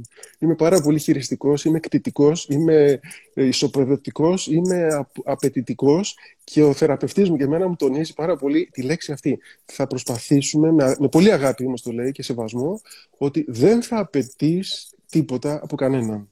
Δεν σου χρωστάει κανένας τίποτα. Αν θέλει, θα σου δώσει. Αν, αν δεν μπορεί, αν δεν θέλει, αν δεν γουστάρει, αν δεν κάνει, δεν θα σου δώσει. Αλλά δεν θα απαιτείς δεν σου χρωστάω να έρθω επίσκεψη επειδή είμαι φίλος σου. Θέλω να έρθω. Δεν θα μου πεις ότι οφείλεις να έρθεις. Πρέπει να το κάνεις. Δηλαδή αυτά τα πρέπει ε, δεν ισχύουν. Αλλά ο Έλληνας και η Ελληνίδα μάνα το έχει πάρα πολύ έντονο αυτό. Γιατί όταν διαβάζω στο διαδίκτυο ότι η αγάπη θεϊκή ταιριάζει λίγο με τη μάνας και κάτι τέτοια, μ' αρέσουν γιατί είναι γλυκά και τρυφερά και τέτοια. Αλλά έχω στο νου μου κάτι εικόνες που βλέπω κάτι μάνες να, να, να βγάζουν με τους Σκατζόχυρου τα αγκάθια και του Γήπα τα νύχια και λες εδώ πέρα πού πήγαν αυτά τα ρητά; Με τα τριανταφυλάκια και, τα, και τις πεταλουδίτσε. Πού πήγαν. Είναι αυτά; για να τα ποστάρουμε, αλλά όταν θα έρθει η ώρα να τα εφαρμόσουν είναι για τους άλλους. Εγώ το Και- ποστάρισα εκείνη τη στιγμή. και εγώ αν αλλά είχα δεν είναι- παιδί- δεν είναι για τους άλλους. Και εγώ αν είχα παιδί, και εγώ αν είχα παιδί, έτσι θα έκανα. Φοβάμαι. Με, με το χαρακτήρα που έχω, θα έκανα έτσι. Αλλά, αλλά ε, τώρα μας ακούν και νέοι άνθρωποι όμως που μπορούν να δουλέψουν λίγο μέσα τους και να το κάνουν αυτό, ρε παιδί μου. Δηλαδή, ε, ξέρω μάνα με, με πολύ τεκνή, με πολλά παιδιά, που ήθελε ο γιος της να πάρει μηχανάκι και η μάνα τον άφησε, ενώ, ενώ δεν θέλει, ενώ τρέμει, ενώ φοβάται. Ενώ αν έκανε αυτό που θέλει, θα του λέγε Μην το πάρεις, ρε, το ρημάδι, μην το πάρεις. Γιατί είναι σκοτόστρα, ξέρω εγώ. Και ε, του είπε να το παίρνει να φοράς στο κράνο σου και τα λοιπά, αλλά μέσα της έκανε την υπέρβαση. Σου λέει είναι δική του η ζωή. Η άλλη μάνα είδε τη νύφη της, την υποψήφια νύφη, και δεν της γέμισε καθόλου το μάτι. Τόσο σπάνιο φαινόμενο. Να μην σου γεμίσει το μάτι η νύφη. Λοιπόν, και είπε, και της είπε, και του είπε το γιο της, ε, αφού είσαι εσύ καλά, θα χαρούμε όλοι μαζί σου. Όχι, πες λέει μάνα αλήθεια, εσύ νιώθεις καλά. Βεβαίως, σε βλέπω λέει έχεις αλλάξει μαζί της, είσαι χαρούμενος. Και εγώ μαζί σου είμαι. Ενώ μέσα της δεν την είχε εγκρίνει, αλλά το δεχόταν, ρε παιδί μου, το πάλεψε. Το πάλεψε. Ε, αυτό δεν είναι εύκολο. Εν τω μεταξύ όμως, Αντρέα, μπορεί να. Α, ε, να, να, μην το ξεχάσω ότι το παιδί αυτό παντρεύτηκε και κάθε Κυριακή τρώνε στη μάνα του. Τι με τη ωραίο. γυναίκα. Ναι. Κατ' επιλογή. ναι. Γιατί; Γιατί είναι αυτή η μάνα που έκανε τη θυσία του εγώ της, το κέφι της, το σωστό που αυτή είχε στο μυαλό της, έτσι, δεν, δεν το αρνούμε, είναι, αλλά είναι η γνώμη σου. Ε, και κέρδισε το παιδί της. Ενώ ανέβαζε το δηλητήριο που βάζουν άλλες περιπτώσεις και τους χώριζε είτε με το ζόρι, είτε με κόλπα, είτε με οτιδήποτε, ε, θα το έκανε το παιδί της για πάντα. Θα πετύχει το χωρισμό, αλλά θα έχανε την επαφή με το παιδί της για πάντα. Και θα, θα, θα- μέσα θα υπήρχε μια πληγή που τη μάνα θα την έβλεπε και θα έστριβε. Τώρα βλέπει τη μάνα του και την αγαπάνε. Και πάνε και τρώνε. Αυτό είναι μεγάλη υπόθεση. Και πολλές φορές, Αντρέα, αυτές οι περιπτώσεις καταλήγουν σε αρρώστια. Οι περιπτώσεις γονέων με παιδιά που έχουν σταματήσει να μιλάνε οι μεν στους δε και συνήθως, όχι πάντα, έχει προέλθει από ένα προϊόν ιδιοκτησίας, όταν κάποια στιγμή, α- ας πούμε ότι είμαι εγώ μάνα, γιατί και οι μπαμπάδες κάνουμε, αλλά και οι μανάδες έχουν ένα συγκεκριμένο μοτίβο. Έχω το γιο μου στο βρακί μου. Όταν μεγαλώνω το γιο μου το βρακί μου, αυτός ο γιος κάποια στιγμή θα μπει σε άλλο βρακί. Και το βρακί το οποίο θα μπει της νύφης δεν θα μου αρέσει καθόλου. Και αντί να μαθαίνουμε τα παιδιά μας πραγματικά να στέκονται στα πόδια τους, μαθαίνουμε να είναι τηλεκατευθυνόμενα. Και όταν το παιδί είναι τηλεκατευθυνόμενο, θα αναζητήσει άλλο χειριστήριο για να πάρει τηλεκατεύθυνση. Οπότε αυτή η μάνα, η οποία πραγματικά έχει τα κότσια, δεν θέλω να πω την άλλη λέξη, να πει στο παιδί της ότι από τη στιγμή που σου αρέσει, μου αρέσει και εμένα, έλεγε η γιαγιά μου, η συγχωρεμένη, σαν αρέσει του φορέσει, ολονού του κόσμου αρέσει. από τη στιγμή, παιδί μου, που σου αρέσει, πρόσεξε τώρα τι γίνεται. Σπάς μια λυσίδα τηλεκατεύθυνσης ή κακής γονεϊκότητας, να το αναφέρω έτσι, και την ώρα που τη σπάς, αλλάζεις κοιταλοδρομία γιατί το παιδί σου έχει πάρει το πρότυπο το δικό σου που αποδέχεσαι τις επιλογές του. Άρα και το παιδί σου εκείνη τη στιγμή, μάλλον θα αποδέχεται τις επιλογές των παιδιών του. Οπότε σπάσε ένα φαύλο κύκ- κύκλο που φεύγουν τα ντόμινο προς λάθος κατεύθυνση και αυτό το οποίο κάνεις σε σένα το κάνουν και τα παιδιά σου και τα παιδιά των παιδιών σου. Οπότε είναι ιερό πραγματικά να σπάσει αυτό το μοτίβο που πολλές φορές είναι άρρωστο. Πάρα πολύ ωραία. Ε, Είναι σαν να λες τώρα ότι πρέπει να μάθουμε να δουλεύουμε και λίγο μακροπρόθεσμα και όχι βραχυπρόθεσμα. Δηλαδή να κοιτάμε λίγο μακριά. Να κοιτάμε ότι αυτό που τώρα κάνω και λίγο με στριμώχνει θα φέρει καρπούς, ρε παιδί. Ρε φίλε, η ζωή είναι μαραθώνιος, δεν είναι εκατοστάρι. Η ζωή είναι μαραθώνιος. Δεν είναι τώρα για τώρα. Εμένα μου λένε ε, αυτά που λες, ας πούμε, σο- όταν μιλάς και κάνεις πότε, πού, πού τα διάβασες, πού τα ξέρεις κλπ. Ακριβώς, όταν τα διάβαζα, ε, δεν ήξερα τι θα γίνουν αυτά εκεί που θα χρησιμοποιηθούν. Έκανα μια επένδυση, αυτό που λέω μακροπρόθεσμη, αλλά το αγαπούσα, το ποθούσα, το είχα ερωτευτεί, τη γνώση, την αλήθεια, την, ε, όλη αυτή την αναζήτηση, την πνευματική αναζήτηση. Και ξαφνικά αυτό που κάνεις με θυσίες σου βγαίνει μπροστά. Και όλα αυτά τα βιβλία που είναι στη βιβλιοθήκη και άλλα τόσα και άλλα τόσα αλλού, ξέρω εγώ, όταν τα διάβαζα, δεν φαντάστηκα ποτέ ότι θα τα πω σε ένα Στέφανο. Αλλά τώρα μια φρασούλα που σου είπα είναι σε ένα βιβλίο από εκείνα εκεί μέσα, δεν ξέρω ποιο από όλα. Ένα περιστατικό είναι από ένα κομματάκι εκεί. Δηλαδή και αυτή η μάνα που τώρα κάνει τέτοιου είδους επένδυση και ο πατέρας θα το δει αυτό μπροστά μετά από χρόνια, στα γεράματά τους, στη δυσκολία τους. Θα... Δηλαδή θα έχουν τα παιδιά τους δίπλα τους, με την καρδιά τους. Και αυτό αξίζει να το κάνουν. Και αυτά όλα που λες, μας γυρίζουν στη μεγάλη ανάγκη να, να, να, να επιστρέφει ο καθένας στην καρδιά του και να καταλάβει ότι τελικά αυτό που λέει ο πατήρ Βασίλειος Θερμός, ένας σπουδαίος ψυχολόγος νέων και ψυχίατρος νέων, έχει ασχοληθεί πολύ με τους νέους και με τα ζευγάρια, λέει ότι ξεκινάμε ένας, μόνοι μας, παντρευόμαστε, γινόμαστε δύο, μετά οι δύο γίνονται τρεις, τέσσερις, πέντε, όσα παιδάκια έχει κάθε οικογένεια. Και μετά αρχίζει η αντίστροφη μέτρηση όταν τα παιδιά φεύγουν στη ζωή και τα πέντε γίνονται τέσσερα στο σπίτι, τρία μέλη, δύο μέλη, ο μπαμπάς και η μαμά. Πεθαίνει ο ένας, μένει μόνος και καταλήγεις πάλι στο ένα. Αν αυτό το ένα δεν το φροντίσεις και δεν γίνεις, όχι να είσαι ένας, αλλά να γίνεις ένα. Έτσι, να έχεις ενότητα μέσα σου, να έχεις ενότητα με τον εαυτό σου, με την ισορροπία σου, να είσαι εσύ καλά, να είσαι εσύ καλά. Υπάρχουν μέρες, Στέφανε, που είμαι καλά στο σπίτι μου. Α πούμε τώρα με την καραντίνα και όλα αυτά. Υπάρχουν μέρες που είμαι τόσο καλά που, που νιώθω ότι είμαι αγκαλιά με όλο τον κόσμο. Δηλαδή ότι ε, πιάνω όλο, όλο τον κόσμο χέρι-χέρι και είμαστε αγαπημένοι όλοι. Υπάρχουν μέρες που δεν είμαι καθόλου καλά και μου φταίνε όλα. Δεν είναι, είναι ακριβώς. Είναι Αντρέα, μέσα. Είναι ακριβώς, είναι ακριβώς έτσι. Είναι, είναι μέσα. Ακριβώς είναι μέσα. Είναι ακριβώς έτσι. Ε, είναι, ο λόγος, είναι ο λόγος που σου είπα ότι δεν μπορώ να κάνω μαζί σου το live. Γιατί το έλεγα; Γιατί σου λέω, δεν ξέρω αν θα είμαι καλά την ώρα που θα, θα θέλεις να μου μιλήσεις. Σήμερα είμαι καλά, γιατί έχω πει σε κάτι φίλους να προσευχηθούν για μένα. Ε, κάνω κόλπα. Του λέω, είπα σε μερικούς, σε παρακαλώ, κάνει την προσευχή σου, γιατί ε, να είμαι σε καλή φάση αυτή την ώρα. Τώρα είμαι. Ε, φίλε, θέλω να σου πω κάτι ε, για το πόσο σεβασμό πραγματικά τρέφω σε σένα και στη φιλία μας. Ο Αντρέα, όσοι δεν το ξέρουν, που το νομίζω ότι ξέρει όλη η Ελλάδα, είναι τόσο αληθινός που όταν κάποια στιγμή σου είχα πει ότι θέλω να το κάνουμε, θέλω ρε παιδί μου, ήθελα να το κάνουμε, πώς βρίσκονται δύο παιδιά και παίζουν. Ήθελα να βρεθώ με το φίλο μου να παίξουμε σήμερα το ναι. βράδυ, να κάνουμε τη βόλτα στο Λικαβιτό και όποιος θέλει παρακολουθεί μαζί με εμάς. Και μου είχες πει, αν είμαι καλά, θα το κάνουμε. Εάν δεν νιώθω καλά, δεν θέλω να το κάνουμε. Ήταν τόσο αληθινό, ήταν τόσο μέσα από τα, από, από τα σπλάχνα σου αυτό το πράγμα. Σοβαρότης, μηδέν. Είναι δυνατόν να λέω αν μπορώ και αν δεν μπορώ. Φαντάσου, αυτό θα το έλεγα και στο γάμο μου. Θα έρθω αν είμαι καλά. Όχι, είσαι, είσαι, είσαι, είσαι, είσαι, πέρα, είσαι πέρα και απέρα αληθινό. Ναι, αλλά δεν, δεν, είμαι, δεν είμαι για αυτή τη ζωή, μου, για αυτόν τον κόσμο. Δηλαδή, σε αυτόν τον κόσμο υπάρχει ένα πρόγραμμα, υπάρχει μια τάξη. Δεν μπορεί εμένα ποτέ μου τη δώσει ή κάποιες άλλες λέξεις που λες και εσύ. Όποτε εγώ θέλω και όποτε έχω κέφια και όρεξη. Τώρα μπορώ, τώρα δεν μπορώ. Ναι, αλλά έτσι είμαι. Γιατί τώρα αυτό που... αυτοί, αυτοί οι άνθρωποι σαν και εσένα έχουν πάει τον κόσμο μπροστά, Άντρια.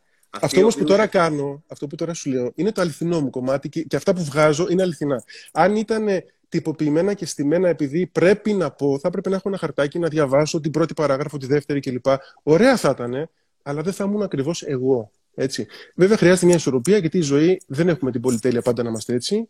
Γιατί όταν ήμουν 20 χρόνια καθηγητής στο σχολείο, δεν μπορούσα ε, να διαλέξω κάποιες μέρες που δεν θα πάω στο σχολείο. Αλλά να σου πω κάτι, όταν έκανα μάθημα στα παιδιά, του το έλεγα ακόμα και αυτό. Ότι παιδιά σήμερα δεν είμαι καλά. Βοηθήστε με να περάσει η ώρα όμορφα, πείτε ωραία πράγματα, αλλά δεν τους, δεν τους το έπαιζα φτιαγμένος και ότι είμαι εντάξει και είμαι ευτυχισμένος και είμαι χαρούμενος όλη την ώρα. Όταν δεν ήμουν καλά, δεν ήμουν καλά. Και το, σε λάτρευαν το... οι μαθητές σου, Αντρέα, σε λάτρευαν οι μαθητές σου. Έχω περάσει. Αλήθεια. Ναι, εννοείται αλήθεια. Έχω περάσει, επειδή ήμουν 20 χρόνια, είναι σαν να σε ρωτάω, έχεις καλό σόι; Ε, θα μου πεις: Έχω τη θεία την Κατίνα που είναι άγγελος, έχω το θείο τον Κώστα που είναι αστουρνάρι, έχω το θείο τον Τάδε. Δεν είναι όλα ίδιο. Έτσι. Οπότε τα πρώτα χρόνια ήμουνα το πιο ε, πυροβολημένο άτομο στο σχολείο γιατί ήμουν αυστηρός, κολλημένος, τυπικός, καταπιεστικός, με ζήλο αλλά υπέρμετρο που ισοπαίδωνα τα πράγματα και δεν καταλάβαινα τη διάκριση να ξεχωρίζω τις καταστάσεις και να σέβομαι τον άλλο. Ήθελα να τους σώσω με το ζόρι, να τους αλλάξω με το ζόρι, να τους κάνω καλούς με το ζόρι. Όταν περάσανε τα χρόνια, ε, έγινα τελείως διαφορετικός, δηλαδή τελείως χήμα κατάσταση τα κέρδισα πολύ περισσότερο τα παιδιά. Δηλαδή μου λέγανε τα πάντα και, τους, και αντί να τους πω γιατί δεν έπρεπε, ήταν κακό αυτό και το άλλο, έψαχνα γιατί το κάνανε, τι βρήκανε μέσα από αυτό, έψαχνα μαζί τους πράγματα και με αγάπησαν πολύ. Και δεν, δεν μπορούσαν να τσακωθούν μαζί μου. Γιατί Αντρέα, να σε ρωτήσω κάτι. Συγγνώμη που διακόπτω. Ποια ήταν η αφορμή, η αιτία, η στιγμή, η διαδικασία που ξαφνικά έγινε ο εαυτό σου; Δηλαδή, ε, συγγνώμη να το ολοκληρώσω. Ναι, ναι, ναι. το λέει και η θρησκεία μας, η Εκκλησία, ή όπως το λέμε όλοι μας, δεν έχει σημασία, γιατί ο Θεός είναι ένας. Κάποια στιγμή φωτίστηκες, βρήκες το μέσα σου. Έγινες αυτός που βλέπουμε αυτή τη στιγμή και πραγματικά λατρεύουμε την αλήθεια σου. Ήταν κάτι το οποίο έγινε, έγινε κάτι, μεσολάβησε κάτι; Πώς έγινε αυτό το πράγμα; Ναι, είναι σαν να ρωτάς τώρα μια έγκυο γυναίκα, ε, να σου πω, πες μου λίγο, πώς ήταν η στιγμή που γέννησες. Δηλαδή, γιατί γέννησες 10 Αυγούστου και δεν γέννησες, ξέρω εγώ. Ε, θα σου πω γιατί είχα ονειρευτεί να κάνω έναν ε, λέοντα. να γίνει λέον και το γέννησα τον Αύγουστο. Λοιπόν, όχι, γιατί ήταν η ώρα του τοκετού; Ήταν η ώρα να γεννήσει. Δηλαδή, κάποια στιγμή νιώθω ότι κάπου έρχεται η ώρα. Ε, οριμάζει κάτι μέσα σου. Κάπου πνίγεσαι ή κάπου ελευθερώνεσαι. Ή κάπου γλυκαίνεσαι.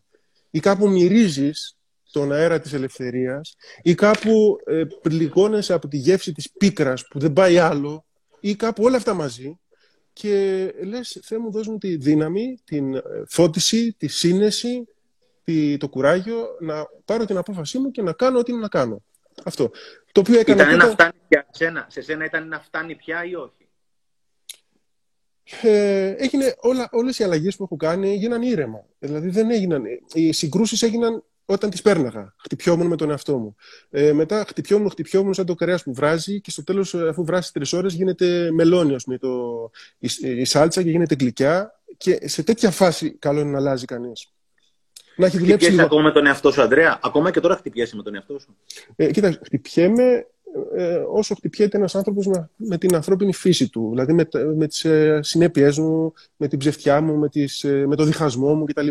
Αλλά τουλάχιστον τώρα κινούμε σε ένα ε, πεδίο, σε ένα γήπεδο, σε ένα χώρο που είναι, είναι αυτό που με εκφράζει αυτός ο χώρος. Αυτός ο χώρος του κόσμου, των ανθρώπων κτλ. Που μου είπε μια κυρία, έπεσες, ε, έγινες, λέει, ακριβώς έχεις γίνει σαν και εμάς. Και της λέω, και τι είστε εσείς.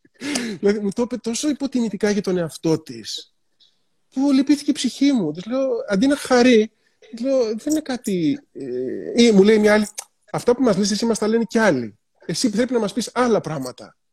Και της λέω, αυτά που λένε οι άλλοι είναι αυτά που διαβάζω κι εγώ μια ζωή δεν υπάρχουν άλλοι άχρηστοι. Δεν υπά... Ένας άνθρωπος που έχει ψαχτεί με τον εαυτό του, που έχει χτυπηθεί με τον εαυτό του, που έχει φτάσει στα όρια της τρέλας. Υπάρχουν φιλόσοφοι που έχουν... και μεγάλοι άνθρωποι που έχουν φτάσει... είχαν τάσεις της αυτοκτονίας, που κλείστηκαν στο ψυχιατρίο. Αυτοί όμως οι άνθρωποι κοταροχτυπήθηκαν με τον εαυτό τους. Δεν βολεύτηκαν. Αν βολεύεσαι, περνάς καλά. Αν όμως ψάχνεσαι, μπορεί και να τρελαθείς. Περνάς Αν... καλά για πόσο; Περνάς καλά Αυτό για λέω. Περνάς καλά, επειδή είναι, είναι, το βόλεμα, είναι το βόλεμα, το άραγμα, αλλά δεν είναι το. Ε, είναι αυτό που έλεγε ένας στίχος. Ευτυχία είναι η άγνοια της δυστυχίας σου. Ταλαιπωρέ μου. Δεν ξέρεις πόσο δυστυχισμένος είσαι και μου το παίζει ευτυχισμένος. Γιατί είσαι ευτυχισμένος, γιατί έχεις το χαρούμενο βλέμμα της Αγελάδος, γιατί δεν ψάχνεσαι. Εσύ δεν ψάχνεσαι. Δηλαδή, όσα πάνε και όσα έρθουν, δεν έχεις ποτέ αναρωτηθεί μέσα σου για τίποτα τα, καταβάζεις, τα καταπίνεις όλα αμάσιτα, δεν, δεν προβληματίζεσαι. Εντάξει, η ζωή είναι ωραία. Η ζωή είναι ωραία. Αλλά αν ψαχτείς λίγο, ε, θα γίνεις και εσύ ένας ε, Κοπέρνικος, ένας Νεύτωνας, ένας Γαλιλαίος. Θα πεις ότι η γη κινείται και όλοι θα σε, θα σε λιθοβολούν, αλλά μετά από μερικά χρόνια θα σε ευγνωμονούν. Και εσένα δεν σε νοιάζει τι θα σε κάνουν, γιατί χαίρεσαι εσύ για αυτό που κάνεις εσύ. Εγώ δεν, εγώ δεν έκανα τίποτα, ούτε κάνω, ούτε θέλω να κάνω για να, για να κάνω στους άλλους ε, κάποια εντύπωση, ξέρω εγώ, ή να, ή να δώσω κάτι. Εγώ το έκανα, ε, ότι, ό,τι κάνω και από το σχολείο που έφυγα, όταν έφυγα, γιατί ταξίδευα για ομιλίες συνέχεια και δεν μπορούσα να είμαι καθηγητής. Και οι άνθρωποι δεν με διώξανε. Αλλά τους είπα: Δεν γίνεται να είμαι και εδώ και να, να κάτσω Αμερική 20 μέρες και Κύπρο 10 μέρες. Παρετούμε. Με, με πόνεσε αυτό. Αλλά δεν γίνεται να κάνεις αλλαγές στη ζωή σου χωρίς να πονέσεις, χωρίς να, να κάνεις τομές, χωρίς να πάρεις αποφάσεις σοβαρές. Αντρέα, να σε ρωτήσω κάτι. Επειδή πρόσφατα έβγαινε από την εκκλησία και αν θες απαντάς, ήταν κάτι εύκολο ή ήταν κάτι δύσκολο να πάρεις αυτή την αποφάση; Δεν έφυγα από την εκκλησία, το απλώς το διευκρινίσω, έφυγα από την ιεροσύνη. Έτσι. Ναι, έφυγα... με συγχωρείς πάρα πολύ. Όχι, όχι, όχι. Το λέω γιατί. Κάνεις πολύ... πολύ καλά που το έθεσε σωστά. Πολλοί που τα ακούνε, πούμε, ξέρουν πολύ καλά τους όρους και τα μπερδεύουν αυτά. Δεν έφυγα από το Θεό. Τα έχω πει αυτά στα βίντεο τα δικά μου. Δεν... Ναι, και δεν. Και... Και, και τόση ώρα αυτό λέω ότι ο καθένας έχει τη ζωή του, τα προβλήματά του, δεν είμαι εγώ το επίκεντρο κλπ. Τι με ρώτησες, αν έφυγα, πώς το ε, πες; Ε, ότι το, το ότι έφυγες από την ιεροσύνη ήταν κάτι το οποίο ήταν δύσκολο, ήταν λιγότερο δύσκολο από ό,τι φανταζόμασταν, πιο δύσκολο από ό,τι φανταζόμασταν. Ήταν μια πολύ σημαντική στιγμή για σένα, έτσι. Ήταν, ήταν πολύ δύσκολο ε, τα προηγούμενα χρόνια ε, πώς να το, να το διαχειριστώ, να το ετοιμάσω. Να γίνει. Αυτό, αυτό ήταν το δύσκολο. Όταν έγινε, ήταν τόσο, τόσο μέσα μου... Απελευθερωτικό. Τόση, τόση ηρεμία, τόση αγάπη, αγάπη ε, για το Θεό, για τον Ιησού Χριστό, για τους ανθρώπους, για μένα, για όλους. Δηλαδή δεν είχα τίποτα ε, μέσα μου που να νιώσω ε, χάλια, ε, ρήπιο να είμαι στα πατώματα και, που μου λέει ένας, ένας που παίρνει λέει, διαζύγιο είναι ράκος. Και α, να σου πήγα να κουρευτώ μετά. Πήγα να κουρευτώ. Κύριε ένα ε, κομμωτής τρελάρας. και μου λέει, μου λέει, Μου αρέσουν τα ράσα σου. Λέει, Θέλω να φοράω ράσα. Δώσ' μου να τα φοράω, λέει, μέσα στο κομμωτήριο. Λέει, Στα καλά σου. Θέλει ράσα. Λοιπόν, όταν λοιπόν πήγα να κουρευτώ, χωρίς ράσο πλέον, του είχα πει ότι θα έρθω να κουρευτώ στη νέα μου κατάσταση. Μου λέει στο τέλος. Ήθελα να σε ρωτήσω, λέει, αν είσαι καλά και πώς νιώθεις. Αλλά δεν μπορώ να σε ρωτήσω. Γιατί λέει, σε βλέπω. Δηλαδή ήμουν τόσο, ήμουν τόσο καλά. Και αυτό δεν το λέω σαν στυλ ε, επιτιδευμένο, να δείξω ότι είμαι καλά, ότι το παίζω ότι είμαι καλά. Δεν με ένοιαζε. Ήμουν πολύ, ε, τι θα πει και τι θα κάνει. Εγώ ήμουν πολύ ευτυχισμένος μέσα μου. Γιατί δεν πίστευα ούτε εγώ στον εαυτό μου ε, ότι, ότι θα μπορέσω αυτό να το κάνω ποτέ. Δεν, δεν το πίστευα. Και το πρόβλημά μου δεν ήταν ο Θεός ε, που δεν το πίστευα. Αλλά ε, η κοινωνία που ζούμε. Γιατί όταν είμαστε σε μια κοινωνία, μια ομάδα, πούμε, και ένας άνθρωπος που πάει να ξεχωρίσει, ε, το δύσκολο δεν το έχεις με το Θεό, αυτός αγαπάει. Εκτός αν πιστεύουν μερικοί ότι ο Θεός δεν με αγαπάει τώρα, ότι κάτι έπαθε. Τότε ας κάνει και αυτός λέει ψυχανάλυση. Να του περάσει. αλλά, αλλά, αλλά ο Θεός από ό,τι διαβάζω έχει πάντα αγάπη και αν είμαι κακός, πιο πολύ με αγαπάει τώρα. Αν είμαι τόσο κακός. Με αγαπάει ακόμα πιο πολύ γιατί έχω πρόβλημα. Οπότε έγινε ε, ε, δύσκολα πριν. Όταν παίρνεις την απόφαση και προχωράς, και αυτή είναι η απόδειξη ότι κάνεις αυτό που είναι η κλίση σου. Ότι είσαι καλά ότι είσαι ευτυχισμένος. Το έχω ζήσει και σε διαζύγια φίλων μου και ατόμων που μου γράφουν από όλα τα μέρη του κόσμου, ότι πραγματικά δεν μπορείς να φανταστείς πόσα απελευθερώθηκα όταν χώρισα. Χωρίς μίσος, χωρίς κακία, την αγαπώ, της εύχομαι τα καλύτερα, πέρασα καλά στιγμές, αλλά τώρα προχωράω κάπου αλλού. Είμαι πολύ καλά. Θέλω να ρωτήσω την επόμενη ερώτηση που ακολουθεί το συλλογισμό σου, Αντρέα. Ε, τελικά είναι αλήθεια ότι όλοι ξέρουμε πολύ καλά ποια είναι η αλήθεια μέσα μας απλώς πολλές φορές φοβόμαστε να την δούμε, να την ακούσουμε και να τη βγάλουμε προς τα έξω μας. Είναι απίστευτο αυτό που λες. Είναι αλήθεια. Είναι αλήθεια. Λοιπόν, να τολμήσω να σου πω κάτι τώρα. Να τολμήσω να σου πω κάτι. Που έγινε χτες. Αυτό δεν είχα σκοπό να σου το πω. Είναι λίγο τολμηρό. Αλλά θα σου το πω. Αν θέλεις να με σταματήσεις εσύ κάνοντας ε, παράστα και μπίπ και αυτά. Λοιπόν, μου γράφει χτες ένας τύπος από τη Ρωσία. Το λέω γιατί ούτε που τον ξέρουμε, ούτε εγώ ξέρω ποιος είναι αυτός και δεν, καταλα... δεν ξέρει. Δεν έχει... το... στο, στο Instagram. Μου γράφει ένα μήνυμα ρωσικά, εγώ δεν ξέρω τι γίνεται. Γιατί όταν γράφουν μηνύματα, λέω τώρα με εγκομιάζουν, με βρίζουν.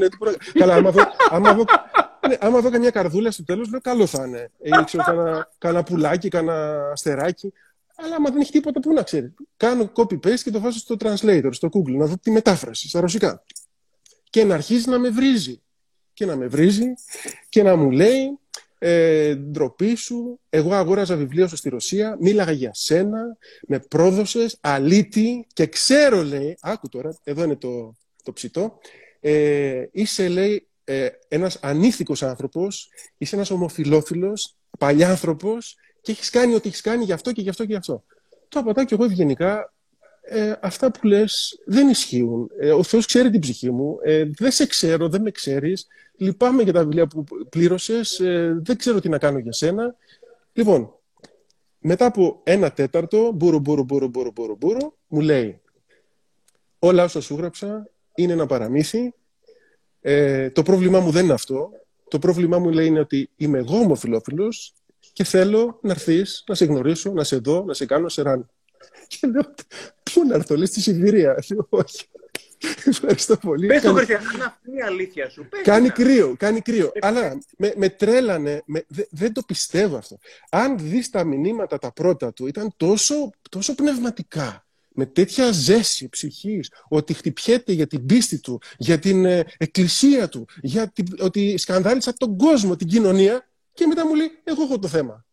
Πόσο ωραίο είναι από την αρχή να είμαστε αληθινοί, ρε Αντρέα. Δηλαδή, μας έχουν μάθει ότι το να είσαι χριστιανός είναι καλό. Δεν λέω τυχαία τα αυτά. Το να είσαι μουσουλμάνος δεν είναι. Το να είσαι δεξιός είναι καλό, το να είσαι αριστερός δεν είναι. Το να είσαι straight είναι καλό, το να είσαι gay δεν είναι. Χαίρεσαι με ρε φίλε. Η αλήθεια μου είναι ότι είμαι αυτό το οποίο είμαι. Μιλάω με το φίλο μου τον Αντρέα, όποιος γουστάρει μας βλέπει, όποιο γουστάρει δεν βλέπει.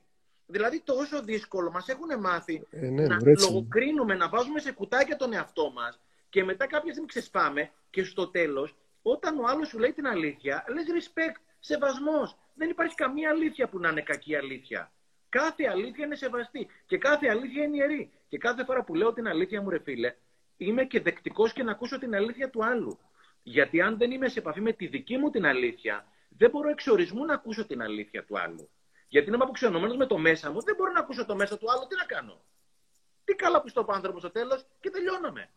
Να μου δεν τελειώνει, δεν έχει σταματήσει. Όλο καρτούλε μου στέλνει τώρα και εγώ δεν απαντάω, δεν ξέρω να απαντήσω. Του λέω, με συγχωρεί. Ναι, με Σιβηρία δεν έχω σχέση. Άκου να σου πω. Ε, τι σου λέω, τρελός.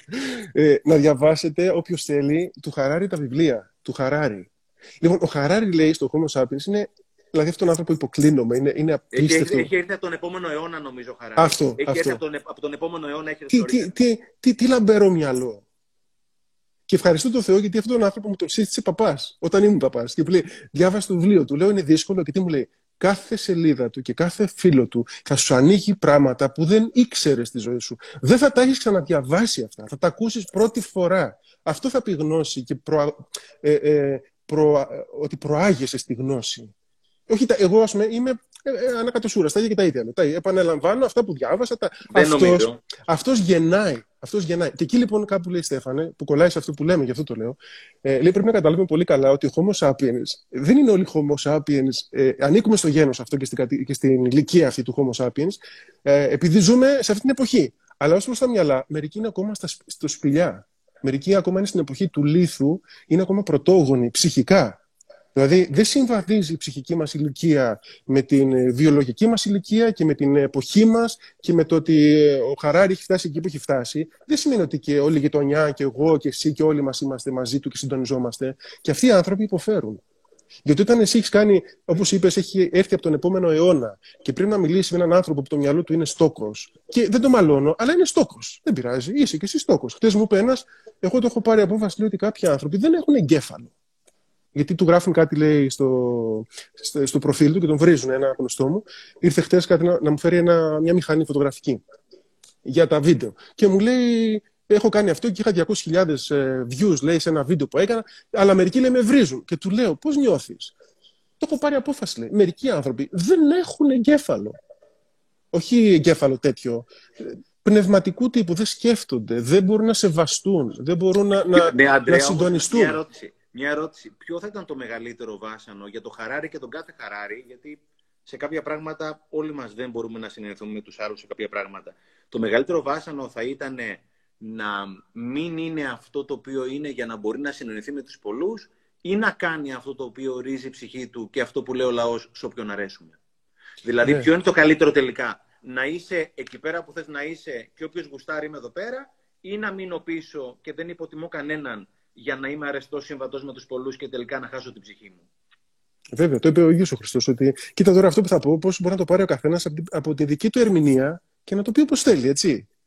Δηλαδή, ο Χριστός είπε, τι θα δώσει ένας άνθρωπος, ρε παιδιά, για αντάλλαγμα για την ψυχή του; Ανταλλάσσει την ψυχή με τίποτα. Είναι μία και μοναδική. Τίμησέ τη, σεβάσου τη, άκου τη, ακολούθησέ τη. Όλα αυτά, τα όμορφα. Το οποίο κάποιοι νιώθουν ότι το κάνουν. Οι άλλοι που τους βλέπουν να ζουν την ελευθερία τους, με την οποία αυτοί αισθάνονται ότι τιμούν την ψυχή τους, το μεταφράζουν τελείως διαφορετικά. Και λένε Δεν τρέπεσαι ρε, που χάνεις την ψυχή σου με αυτό που κάνεις. Και έχει δίκιο και αυτός. Γιατί το μυαλό του έτσι βλέπει. Εγώ επειδή έχω περάσει και αυτή την κατάσταση και την άλλη και την παράλληλη. Και, δηλαδή έχω, έχω διακυμάνσει στη ζωή μου και περιόδους που έχω ζήσει φάση κολλήματος, φάση ενοχών, φάση αυστηρότητας, φάση που κοιμόμουν ξέρω, με, με ζώνες στη μέση μου σφιγμένους για να μην ξέρω, να κουμπίσω, το, να μην σηκωθεί η φανέλα μου και, και ξέρω, το καλοκαίρι με, με κουμπιά εδώ πάνω ξέρω, και μου λέει η μάνα μου στο δωμάτιο ρε παιδάκι μου, μόνος είσαι στο δωμάτιο, βγάλε τις κάλτσες, έχεις 40 βαθμούς Κελσίου, μια χαρά είμαι εγώ ξέρω εγώ. Έχω, έχω ζήσει τι θα πει κόλλημα τι θα πει ε, φανατισμός, τι θα πει στόκος. Το έχω ζήσει. Και καταλαβαίνω ότι εμένα τότε, αν μου τα έλεγες αυτά που λέω τώρα, θα έλεγα για σένα ότι θες εγκλισμό και θες εξορκισμό και ότι είσαι άρρωστος. Θα το έλεγα κι εγώ, το καταλαβαίνω. Και γι' αυτό ευχαριστώ τον Θεό. Γιατί αυτό όλο που πέρασα με έκανε να νιώσω αυτή την απελευθέρωση και την κατανόηση. Και την κατανόηση και του τώρα και του τότε και των ανθρώπων των ανοιχτών μυαλών, όπως είσαι εσύ, που με αγαπάς και μου λες, έλα να κάνουμε κουμπί, και πάρα πολύ βέβαια άλλοι, γιατί οφείλω να πω ότι ε, και να ευχαριστήσω, είναι, είναι πάρα πολλοί αυτοί που, από κανάλια από εδώ, από εκεί που με καλούν, και δεν έχω πάει, γιατί θα ήθελα να πω σε ένα φίλο αρχικά, έτσι, σε, ένα, σε ένα φίλο μου και τίποτα άλλο. Ε, τώρα αυτό γιατί το είπα, που κόλλαγε. Ε, α, και με καταλαβαίνω λέω, και άνθρωποι σαν και εσένα, και τους καταλαβαίνω, αλλά καταλαβαίνω και τους ανθρώπους που δεν με καταλαβαίνουν. Αυτό, είναι, αυτό κάνει, πιστεύω, και ο κάθε Χαράρι και ο κάθε άνθρωπος που. Γιατί η απόδειξη ότι είσαι μπροστά είναι να καταλαβαίνεις και τον πίσω. Γιατί ναι, μένει μπροστά, αλλά η ομορφιά του μπροστά μπορεί να υποφέρει βέβαια στην κοινωνία που ζεις, αλλά, αλλά η, η βαθιά κατανόηση του, του ανθρώπου που έχει κάνει πέντε βήματα στη ζωή του και λες τη λέξη φωτιστή και έχει λίγο φωτιστεί. Ο φωτισμένος λίγο, εγώ μπορεί να είμαι λίγο φωτισμένος, αλλά ε, καταλαβαίνω και αυτούς που δεν έχουν φωτιστεί ή ακόμα έχουν δρόμο. Δεν πειράζει. Και εγώ έτσι ήμουν σαν και εσένα. Και το, το τραγικό ποιο είναι ότι αυτοί που είναι λίγο φωτισμένοι νιώθουν ότι είναι πολύ φωτισμένοι. Έτσι ακριβώς είναι. Γι' αυτό και κρίνουν. Και όσο εμένα, δηλαδή, φω... εμένα οι, φω... ναι, ναι. οι φωτισμένοι άνθρωποι που ξέρω όλη αυτή την περίοδο της ζωής μου, τελε... τους τελευταίους μήνες, όσους ξέρω φωτισμένους, δεν μου έχουν πει τίποτα κακό. Μου έχουν δείξει απέραντη καλοσύνη, κατανόηση, σεβασμό, αγάπη. Μιλάμε φωτισμένοι άνθρωποι. Ε, κατά κοινή παραδοχή. Και ο, ο κάθε κύριε, κύριε Μίτσος και κύρα Τάδε κλπ. θα έχει να σου πει για τα πάντα. Δηλαδή βράζει μακαρονάδα, μετά πάει στο ίντερνετ και αρχίζει και γράφει. Για τον καθένα και για τα πάντα έχει μια γνώμη. Και, και όσο, πιο πολύ, όσο πιο πολύ φωτίζεις και φωτίζεσαι φίλε, διαπιστώνεις πόσο τεράστια και είναι όλα αυτά τα οποία δεν έχουμε ιδέα. Δηλαδή όταν το μεγαλύτερο μυαλό είπε ότι εν είδα, ότι δεν είδα. Τώρα τι να λέμε. Όσο πιο πολύ φωτίζεσαι, τόσο βλέπεις ότι είναι Κάποια στιγμή διάβασα με τις, ε, ένα συγκλονιστικό με την κόρη μου τη μεγάλη Αντρέα για να δούμε δηλαδή πόσο μικρή και πόσο μεγάλη είμαστε ταυτόχρονα. Όσον αφορά το χρόνο, έλεγε το βιβλίο της ιστορίας, νομίζω της μεγάλης μου που είναι πρώτη γυμνασίου, ότι ο πλανήτης Γη έχει ηλικία 4,6 δισεκατομμύρια χρόνια. Ναι. Αν αυτόν τον χρόνο, τα 4,6 δισεκατομμύρια χρόνια, τα ανάγουμε σε, τα ανάγουμε σε 24 ώρες και πούμε ότι είναι 24 ώρο, το ναι, ναι, ναι. Ο ιστορικός άνθρωπος των 10.000 τελευταίων ετών ουσιαστικά παρουσιάστηκε στον πλανήτη 2,5 δευτερόλεπτα πριν από τα μεσάνυχτα. Το ξαναλέω λίγο αυτό. 4,5 δισεκατομμύρια χρόνια που είναι η Γη, εάν τα ανάξουμε ουσιαστικά σε 24 ώρες, ο ιστορικός άνθρωπος ήρθε στον πλανήτη 2,5 δευτερόλεπτα πριν τα μεσάνυχτα. Wow. Εμείς από τον χρυσό αιώνα του Περικλέους διαφέρουμε περίπου ένα δευτερολεπτάκι. Και έλεγε κάποια στιγμή ο Τίπακ Τσόπρα σε μια ομιλία που έχω παρακολουθήσει, λέει ο καθένας, είμαστε ένα από τους 7,5 δισεκατομμύρια κατοίκους, ενός από τα 200 δισεκατομμύρια αστέρια, ενός από τα 3,3 τρισεκατομμύρια γαλαξίες που για την ώρα ξέρουμε ότι υπάρχουν. Ξαναλέω το, το νούμερο, δεν είναι λάθος. Όλα τα νούμερα είναι σωστά. Καθένας μας ένα από τα 7,5 δισεκατομμύρια κατοίκους, ενός από τα 200 δισεκατομμύρια αστέρια, ενός από τους 3,3 τρισεκατομμύρια γαλαξίες που για την ώρα ξέρουμε ότι υπάρχουν. Αυτό είμαστε. Οπότε ο ένας χωρίς τον άλλον φιλέ είμαστε όχι μυρμήγκοι, όχι κόκκος της άμμου. Είμαστε, είμαστε, ανα, είμαστε αναγκασμένοι να ενωθούμε, να συνδεθούμε, να αγαπηθούμε, να καταλάβει ο ένας τον άλλον και είναι συγκλονιστικό αυτό που είπες για το Χαράρι, ότι αυτός που είναι πραγματικά μπροστά μπορεί να καταλάβει αυτόν που είναι πίσω, ας μας συγχωρεθεί η λέξη πίσω. Έτσι. Κανένας δεν είναι πίσω. Είμαστε όλοι μαζί σε αυτό. Ενώ δεν είμαι χαράρι. Δεν έχω την εμβέλεια του προφανώς, προφανώς, κατά, τα άλλα, κατά τα άλλα, ως αξία και, και ο καθένας πουλάει το τελευταίο τελάρο της λαϊκής και φεύγει τελευταίος από τη λαϊκή, ε, που πουλάει τα κολοκυθάκια και τα χόρτα, να του φιλήσω τα πόδια. Αλλά δεν μπορεί ένας άνθρωπος να συγκριθεί με, με τον κόπο που έχει κάνει ο άλλος να καταλάβει. Αυτή η αριθμή που είπε πριν εσύ, εγώ όταν το σκεφτώ μόνος μου, και, είμαι, και τα σκέφτομαι σε, σε ατομική κατάσταση, ε, βουρκώνω. Δηλαδή τρελαίνομαι και με οδηγούν σε μια ταπείνωση. Σε μια ταπείνωση και σε ένα άφημα και σε μια σιωπή μπροστά στα μεγάλα πράγματα. Ε, τα θεϊκά, τη ζωή, των πάντων, τη κρίση κλπ. Δεν, δεν μπορώ να πω τίποτα. Μόνο σιωπώ. Μόνο, σιωπώ. Και μόνο, μόνο αγάπη, ρε, Αντρέα. Δηλαδή και ναι. αγάπη είναι τόσο με μικρά πραγματάκια μπορεί να δώσεις αγάπη. Είχα τις κόρες μου το Σαββατοκύριακο τώρα εδώ πέρα από Παρασκευή μέχρι τις 7 η ώρα που τις πήγα στη μαμά τους, νωρίτερα τέλος πάντων, πήγα στη μαμά τους. Οπότε κάποια στιγμή, επειδή περάσαμε ένα πάρα πολύ ωραίο Σαββατοκύριακο με τα κορίτσια, ε, mm. τους έστειλα ένα μήνυμα, λέω κορίτσια, μέσα από την καρδιά μου πέρασα τόσο όμορφα μαζί σας. Ήταν πραγματικά 48 ώρες ονειρεμένες. Και ξέρεις, ε, όταν, δεν, όταν έχεις κάτι, όταν δεν έχεις κάτι, μπορεί να εκτιμήσει την αξία του. Γιατί εγώ, επειδή είμαι χωρισμένος, όπως ξέρεις, και δεν βλέπω τα παιδιά μου κάθε μέρα, μόνο εγώ ξέρω τι σημαίνει η αξία του να έχω τα παιδιά μου. Έλεγε κάποιος ότι η υγεία είναι το αόρατο στέμα στο κεφάλι, το κεφάλι αυτού που δεν την έχει. Η υγεία είναι το αόρατο στέμα στο κεφάλι που το βλέπει μόνο αυτός δεν την έχει. Άρα εγώ φοράω ένα στέμα αυτή τη στιγμή το οποίο το διακρίνει μόνο αυτός που δεν έχει την υγεία. Άρα μόνο αυτός που δεν έχει κάτι μπορεί να διακρίνει την ευγνωμοσύνη το να το έχει αυτό το πράγμα. Και έστειλα στο μήνυμα στα παιδιά μου που θα μπορούσα να μην το είχα στείλει. Και μου στείλαν μήνυμα τα κορίτσια, μπαμπά, περάσαμε κι εμείς φανταστικά. Ένα μήνυμα το οποίο είναι και δωρεάν με το WiFi. Μου φτιάξε πραγματικά την ημέρα. Και πήγανε στη μαμά τους τώρα, όπου η μαμάς τους, επειδή είναι το Αγίου Βαλεντίνο και τα λοιπά, τους έκανε τα μαλλιά με μπουκλες και τα λοιπά, και μου στείλαν φωτογραφίες που βάλανε κόκκινα ρούχα για να το γιορτάσουν οι τρεις του Αγίου Βαλεντίνου και τέτοια. Και έστειλα ένα μήνυμα στη μαμά τους, πρόσεξε, στη μαμά τους με την οποία δεν έχω πάντα την καλύτερη σχέση. Λέω ρε Μαρίλια, μπράβο που το κάνεις για τα παιδιά, να περάσετε φανταστικά, να περάσετε τέλεια, γιατί, γιατί είμαι εγώ καλά, Αντρέα, αυτή την εποχή. Γι' αυτό mm. πραγματικά βλέπω όλο το καλό και την ομορφιά και στους άλλους ανθρώπους. Γιατί είμαι εγώ καλά μέσα μου. Γιατί αν δεν ήμουν καλά μέσα μου, ούτε στα κορίτσια μου θα είχα στείλει μήνυμα, ούτε στην πρώην γυναίκα μου, ούτε θα είχα χαρεί εγώ με τη χαρά τους. Και αυτή είναι η αλήθεια. Οπότε σε όλη αυτή την απεραντοσύνη, το μόνο πράγμα το οποίο υπάρχει λύση είναι η αγάπη. Δεν υπάρχει τίποτα άλλο πέρα από αγάπη. Κρύβεις ομορφιά και συντονίζεσαι με ομορφιά που τη βρεις. Ό,τι βρεις που δεν είναι ομορφιά και αγάπη, δεν υπάρχει συντονισμός. Ε, Όπως το πιάνο λέει, αν ακουστεί ένας ήχος που δεν συντονίζεται με τις χορδές, δεν θα ακουστεί τίποτα μέσα. Αν λείπει μια χορδή, ας πούμε, λείπει το ντο από το πιάνο και παίξεις ένα ντο έξω, δεν θα κάνει δεν θα έχεις συντονισμό στο πιάνο. Εσύ λοιπόν συντονίζεσαι με αυτό που έχεις. Και αυτό που έχεις είναι αγάπη. Και αυτό που θέλω να σε συγχαρώ και να σου πω είναι, είπες τώρα, είδες στι κόρες σου λίγες ώρες. Αλλά αισθάνομαι ότι υπάρχουν γονείς σαν και εσένα που βλέπουν τα παιδιά τους λίγη ώρα για λόγους σαν τους δικούς σου ή εργασιακούς ή κτλ. Αλλά αυτή η ώρα είναι τόσο πλούσια που το παιδί χορταίνει. Και υπάρχει το αντίθετο που ε, ε, παιδιά με γονείς είναι στο σπίτι όλη την ώρα, ο ένας μέσα στα πόδια του άλλου και νιώθουν μια φοβερή απουσία ενώ είναι στριμωχτικά παρόντες ο ένας δίπλα στον άλλον. Και αυτό το είχα πει κάποτε σε ένα παιδί στο σχολείο που πέθανε η μάνα του και πήγα στην κηδεία της.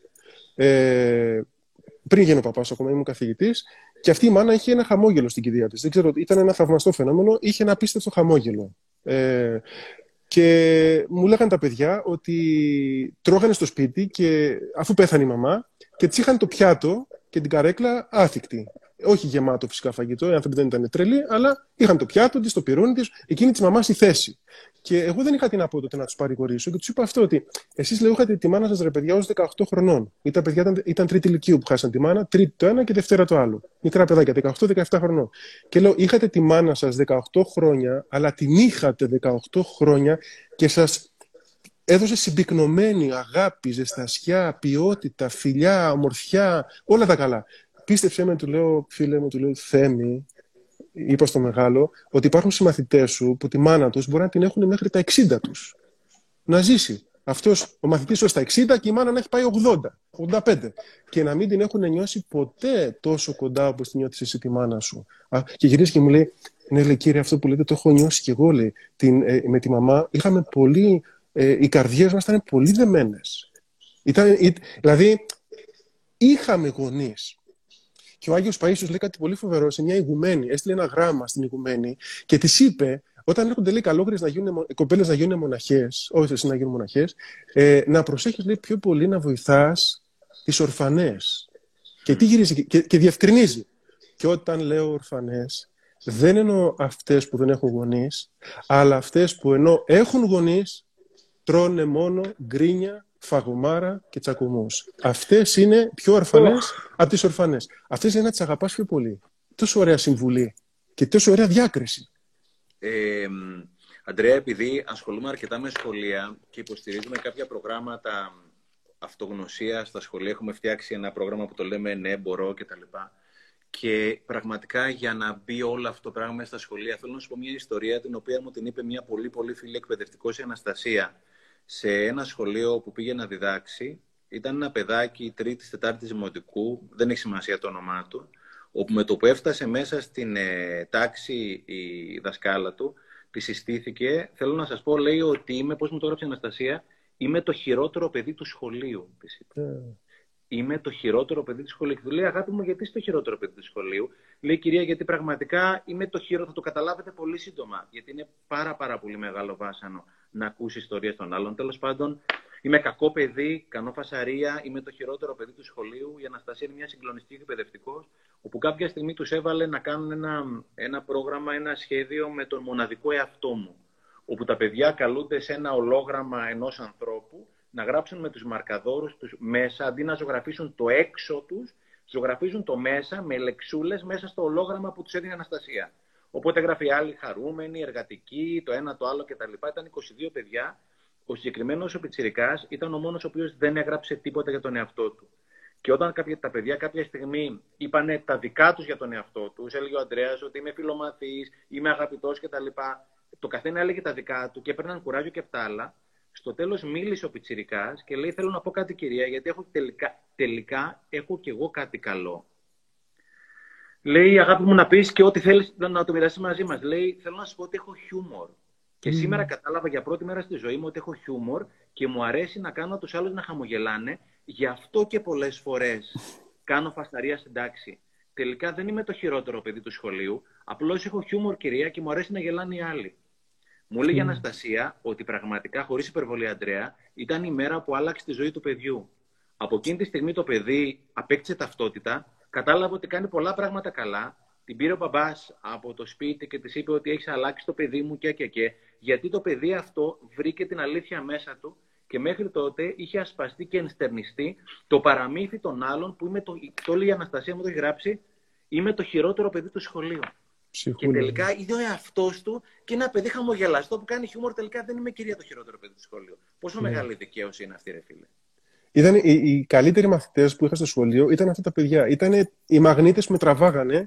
Τα προβληματικά συσσαγωγικά παιδιά, τα πιο δύσκολα, τα πιο αντιδραστικά, ήταν για μένα σαν να παίζω σκάκι και με, με δυνατούς λίτες που λέει, σκάκι, για, για δύσκολους ε, δυνατούς λίτες, να λύσω το πρόβλημά του. Γιατί έψαχνα πίσω από την κάθε κίνηση να καταλάβω τι κρύβει αυτό. Όταν τους έβαζα να μου γράφουν μια φορά το, το μήνα χωρίς όνομα αν δεν θέλουν, ό,τι θέλουν. Ό,τι θέλουν. Αλλά τους έλεγα, γράψτε ρε παιδιά κάτι. Θέλω, μ' αρέσει να διαβάζω σπίτι, ε, να μάθω τα μυστικά σας, δηλαδή την ψυχή σας, τι, τι νιώθετε, τι σκέφτεστε. Μην πείτε όνομα. Και ένας μου το έφερε αμέσως. Και του λέω, ρε παιδάκι μου, σου είπα γράψε κάτι. Μου λέει, δεν θέλω. Εντάξει. Και δεν, δεν είδα τι έγραψε, επίτηδες, να πιέσω τον εαυτό μου να μην έχω την περιέργεια να το δω λέω σπίτι. Αυτός λοιπόν μου είχε γράψει, βαριέμαι που ζω. Μόνο αυτό είχε γράψει το παιδάκι. Τα άλλα είχαν γράψει, μπορώ, μπορώ, μπορώ, διάφορα οικογενειακά, εκείνα τα. Ε, τέλεια, υπέροχα. Αυτός που έγραψε Βαριέμαι που ζω μου άρεσε τόσο πολύ. Μπόρεσε και μου είπε αυτό που θέλει. Έτσι ένιωθε. Και μου άρεσε επίσης ένα άλλο παιδί που σήκωσε το χέρι μες στην τάξη και μου λέει, ε, πριν γίνω παπάς, ήμουν πάλι καθηγητής. Έτσι. Ήμουν και, παπάς, ε, και καθηγητής παπάς τα τελευταία χρόνια, αλλά πριν ήμουν και το ε, λαϊκός, όπως λέμε. Οπότε σηκώνει το χέρι και μου λέει: Να σα ρωτήσω κάτι, λέει κύριε Κονάνε. Λέω, Μια απορία έχω. Λέω: Ναι. Να σου πω, όλα αυτά που λες, τα πιστεύεις. Λέω, ε, εσύ τι λες; Μου λέει, νομίζω τα πιστεύεις, αλλά τα είπα στον πατέρα, στον πατέρα μου, λέει, τα είπα σπίτι και μου λέει, πάλι δεν πιστεύει τίποτα. Δεν πιστεύει αυτά όλα. Λέει. Δεν είναι δυνατόν να τα πιστεύει όλα αυτά. Είναι δύσκολο όλα αυτά. Και του λέω, συζητάς στον πατέρα σου έτσι, αυτά που λέμε στην τάξη. Ναι, λέει, ό,τι μας λες, πάω και τα λέω, συζητάμε και έχω απορία, λέει. Είναι δυνατόν όλα αυτά να, να είναι αλήθεια έτσι όπως τα λες. Μου άρεσε τόσο πολύ αυτή η συμπεριφορά. Μ' άρεσε, τα παιδιά τα, ε. αντιδρα, τα αντιδραστικά, τα δυσκολεμένα, τα, τα, τα, ε, όποιο παιδί αντιδρά είναι το πιο ευαίσθητο. Ναι, ρε, η, η αλήθεια είναι δύσκολη, ρε Αντρέα, αλλά είναι μαγική. Η ναι, γιατί γιατί, δύσκολη, γιατί ξυπνάει μέσα σου κομμάτια δικά σου γνήσια και γι' αυτό όταν ε, λέγονται αλήθειες όλοι κλαίνε. Δηλαδή κάτι σε πιάνει και θες να κλάψεις. Στην αλήθεια σου συγκινείσαι. Ε... Και υπάρχει ένα ξεβόλεμα στην Αντρέα. Ε, Αντρέα, στην αλήθεια, αν μου επιτρέπεις, υπάρχει ένα ξεβόλεμα. Δηλαδή, όταν εγώ βλέπω εσένα και είσαι αληθινός, τόσο αληθινός, έχω ένα ξεβόλεμα μέσα μου γιατί ξέρω ότι εγώ ουσιαστικά δεν είμαι αληθινός και για να γίνω αληθινός πρέπει να ξεβολευτώ. Οπότε κάθε φορά που ακούω έναν Αντρέα να μιλάει τόσο αληθινά, έχω ένα κομμάτι μέσα μου που λέει Γαμό, το θέλω να είμαι σαν τον Αντρέα, αλλά ένα άλλο κομμάτι λέει Έχει δουλειά αυτό το πράγμα, φιλαράκο. Και τότε είναι που δεν μου αρέσει καθόλου το γεγονός ότι δεν είμαι αληθινός. Γιατί δεν είπες πριν ότι αν βάλεις τον ντο μετά ακούσει άλλες νότες. Όταν mm. ακούσω τον ντο του, Αντρέα δεν έχει σημασία. Ότι είναι αληθινό, μετά ένα κομμάτι μου μέσα ξέρει ότι δεν είναι αληθινό. Και εκείνη τη στιγμή θυμώνω κάποιες φορές με τον Αντρέα. Δεν κατάλαβα. Γιατί δηλαδή εσύ δεν κατάλαβα. Το εννοείς αυτό το πράγμα; Γιατί εκείνη τη στιγμή ψάχνω ένα άλοθη για να μην αλλάξω εγώ και να μείνω εκεί πέρα που ήμουνα. Γιατί έχει πόνο το να είσαι αληθινός, φίλε. Ναι. Και γίνεται σιγά σιγά. Αυτά που λέω τώρα είναι αυτό που λέω, γιατί τώρα και όχι τότε. Γιατί τώρα ήταν. Γιατί έτσι. Γιατί έτσι. Όχι, είναι η ώρα τώρα. Η αλήθεια, η τωρινή μου. Μπορεί σε 10 χρόνια η αλήθεια που βιώνω και που αισθάνομαι και που εξελίσσομαι. Όπως μου είπε ένας φίλος μου, άμα γυρίσω λέει, πίσω με τον παλιό μου εαυτό, δεν μπορώ να πιω ούτε καφέ. Δηλαδή δεν νιώθω καλά με το παρελθόν μου, ρε παιδί μου. Πειράζει που άλλαξα. Δηλαδή πειράζει που το μυαλό μου προχωράει. Δεν πειράζει καθόλου. Γιατί και αυτός που είσαι σήμερα, με τον εαυτό σου μετά από 10 χρόνια, πάλι θα μπορεί να πιει καφέ. Ναι, αυτό σου λέω. Αυτό σου λέω. Αλλά, αλλά πάντα μπορώ να πιω καφέ, ακόμα και με το παρελθόν μου, όσον αφορά ότι την κάθε φορά είμαι το καλύτερο κομμάτι που μπορώ να είμαι τώρα. Αυτό μου το είπαν σε ένα μοναστήρι που είχαν κάποιες αγιογραφίες που δεν ήταν και πολύ καλές, οι παλιές τους. Και γυρίζει και μου λέει ένας εκεί, Αντρέα, ξέρω ότι τις βλέπεις ότι δεν είναι καλές, αλλά και αυτές που δεν είναι καλές, τότε ήταν οι καλύτερέ μας. Ναι. Ε, ε, δηλαδή, κάναμε ό,τι καλύτερο μπορούσαμε. Μετά μάθαμε καλύτερα και προαχθήκαμε και εξελιχθήκαμε. Αλλά και αυτά ήταν με πολύ μεράκι, αλλά ε, τόσο μπορούσαμε. Και είναι σεβαστό. Ο καλογύρο δικός μου δάσκαλος έλεγε και λέει πάντα ότι είμαστε ανα πάσα στιγμή τέλεια ατελείς. Είμαστε τέλεια ατελείς στη δεδομένη στιγμή. Τέλεια ατελείς. Αντρέα, σου, σου, έχει λείψει, πανέμορφο. σου έχει λείψει ότι δεν έρχεσαι σε επαφή αν δεν έρχεσαι σε επαφή σε εκκλησίες με τόσους πιστούς, όλες αυτές οι ιστορίες που παίρνεις μέσα από την... Σου έχει λείψει αυτό το πράγμα, φίλε; Δεν με αφήνουν να μου, δεν αφήνουν να μου λείψει. Η άλλη μου λέει θα σε λέω πάτερ μέχρι να πεθάνω. λέει, τι να σου πω. Η άλλη μου γράφει προβλήμα, τα προβλήματά της ακόμα, λες και μου γράφει η άλλη ξεμάτια σένα. Μου λέει η άλλη διάβασε μου προσευχές, θέλω να κάνω παιδί. Η άλλη, λέω ρε παιδιά, δεν είμαι εγώ παπάς. Πάρ το απόφαση. Λέει, όχι, λέει, εγώ θέλω. Α, και άλλος μου λέει, ό,τι και να είσαι, για μένα είσαι κάτι ιερό και αυτό το ιερό με κάνει να σου πω ότι θέλω να προσευχηθείς. Και ένας άλλος μου είπε ακριβώς ότι ε, του είπα χρόνια πολλά τα Χριστούγεννα και γυρίζει και μου λέει αυτό που έλεγα πριν. Μου λέει, Αν και δεν είσαι ιερέας, λέει, δέχομαι την ευχή σου. Ρε φίλε, του λέω σοβαρέψου. Δηλαδή, ηρέμη. δηλαδή, έχουμε, έχουμε τα δύο άκρα. Η άλλη μου λέει, Ό,τι και να κάνεις και να σε δω με μαγιό, εγώ θα σου λέω την ευχή σου, πάτε. Και, η άλλη, και ο άλλος μου λέει, ε, Θα το σκεφτώ να δεχτώ τα χρόνια πολλά τα Χριστούγεννα, μια και δεν είσαι παπάς. Μα του λέω, Ρε φίλε, σου είπα χρόνια πολλά. Δηλαδή, απαγορεύεται να σου πω χρόνια πολλά. Όχι, λέει, εντάξει, λέει, αλλά δεν είσαι τώρα ιερέας. Λέει, αλλά είμαι ένας άνθρωπος. Και αν μάθω ότι ο τάδε έχει καρκίνο, και εγώ θα δακρύσω και θα προσευχηθώ. Θα μπω τελευταίο στην ουρά, εσύ πήγαινε πρώτος, ας πάνε όλοι οι ιερείς, οι αρχιερείς, οι άγιοι άνθρωποι. Εγώ θα πω τελευταίος και θα πω και εγώ, Θεέ μου, βοήθησέ τον. Απαγορεύεται. Αυτό. Σου λείπει όλο αυτό, Αντρέα, ή όχι; Σου λείπει όλο αυτό ή όχι; Ε, μου λείπουν κομμάτια τμήματα της ιστορίας κτλ. Αλλά ως γενικό συμπέρασμα ε, είναι πολύ καλά. Είναι πολύ καλά. Και να σου κάτι. ε, να σου κάτι. Ε, αυτό που κυνηγούσα πάντα στη ζωή μου είναι ο Θεός. Ε, δεν μπορεί να μου πεις αν μου λείπει ο Θεός. Το να μου λείπει ένα, ένα, ένα, μια μορφή ζωής, ένα σύστημα ζωής. Όπως μου λείπει και το σχόλιο που άφησα, άμα το πάμε έτσι, έτσι. Αλλά η επαφή με ανθρώπους, με παιδιά, με το Θεό, με την ψυχή μου, ε, με τον Ιησού Χριστό κλπ. Τώρα, αν κάποιος είναι καρδιογνώστης και ξέρει ότι μου λέει μία λάμπη από τότε που έφυγες, η άλλη μου λέει ε, από τότε που έφυγες δεν λάμπει. Ε, λέω, τι έχεις δουλέψει σε φωτοβολταϊκά, εσύ τώρα ξέρεις πόσο λάμπω και πόσο δεν λάμπω. Και τι, τι μετρητές έχεις και ξέρεις αν λάμπω ή δεν λάμπω. Τι μετρητές είναι αυτοί που. Και, και να μην λάμπω, της λέω. Το ότι μου το λες έτσι δείχνει ότι δεν έχεις πολύ καημό να λάμψω. Χαίρεσαι αν δεν λάμπω. Που εγώ ξέρω αν λάμπω ή δεν λάμπω, γιατί έχει να κάνει με την ψυχή του καθενός που την ξέρω εγώ καλύτερα για μένα, ο πνευματικός μου, οι φίλοι μου, οι συνεργάτες μου, οι βοηθοί μου στη ζωή κτλ. Δεν είμαι μόνος. Έχω ανθρώπους που και εσύ είσαι ένας από αυτούς που θα πάμε μια βόλτα, θα καθρεφτιστώ πάνω σου, θα μου πεις κάτι, θα σου πω κάτι. Και η ζωή συνεχίζεται. Εγώ εύχομαι σε όλους να είναι καλά. Και όσοι ακολουθούν τον δρόμο που ακολουθούν, όποιο δρόμο, να το χαίρονται. Να τον, να τον υποστηρίζουν, να τον ζουν. Ε, να σε ρωτήσω κάτι. Αν γύρισες το χρόνο πίσω, σε οποιαδήποτε στιγμή της ζωής σου ε, θέλεις και να έκανες μια αλλαγή με τα τωρινά σου τα μυαλά και την τωρινή στη γνώση. Οπότε κάποιος σου δίνει τη δυνατότητα να γυρίσεις το χρόνο πίσω οποιαδήποτε στιγμή της ζωής σου και να άλλαζες κάτι. Θα άλλαζες κάτι; Α, με τα μυαλά που έχω τώρα. Ε, ναι, δεν θα το έκανα όλο αυτό έτσι. Θα έκανα το κομμάτι της πνευματικής πρόοδου της ψυχής μου, πιστεύω, αλλά ε, γιατί και να περάσουν αυτά τα χρόνια έτσι και μετά να, να αφήσω και τους ανθρώπους έτσι και να λένε γιατί έφυγες, γιατί έκανες, γιατί έρανες. Γιατί εγώ δεν το έκανα για να εκδικηθώ κάποιον ή να τιμωρήσω κάποιον. Ήταν η δική μου ανάγκη, στη δική μου πορεία. Γιατί να το περάσω όλο αυτό; Εντάξει. Αλλά έζησα τόσο ωραία πράγματα και σε αυτό μέσα. Αλλά σου λέω τότε ίσως πήγαινα κατευθείαν μόνο στο Θεό, αυτό που έκανα και παλιά ως φοιτητής, στην προσευχή μου, στην, στον εκκλησιασμό μου, στα αυτά μου, θα τα έκανα πάλι, αλλά δεν θα γινόμουν αυτό που έγινα. Γιατί θα ήξερα, ρε παιδί μου, τι θέλω μέσα από αυτό και τι ζητάω μέσα από αυτό. Και γιατί το κάνω αυτό. Και αν πρέπει να το κάνω και αν μπορώ να το φτάσω μέχρι τέλους. Ε, και μου λέω, γιατί τότε και η ντροπή σου και. Ε, εντάξει, είναι σαν, είναι σαν να πω εγώ σε σένα, γιατί χώρισες, γιατί έκανε. Γιατί ρε φίλε, δεν σε αφορά, γιατί είναι η ζωή μου, γιατί εγώ τότε έτσι ένιωθα ότι είναι το καλύτερό μου. Και αν, σ αρέσει, και αν σ' αρέσει κάτι, ειδού η ρόδος, ειδού και το πείδημα και κάνει το εσύ. Το παιδί σου.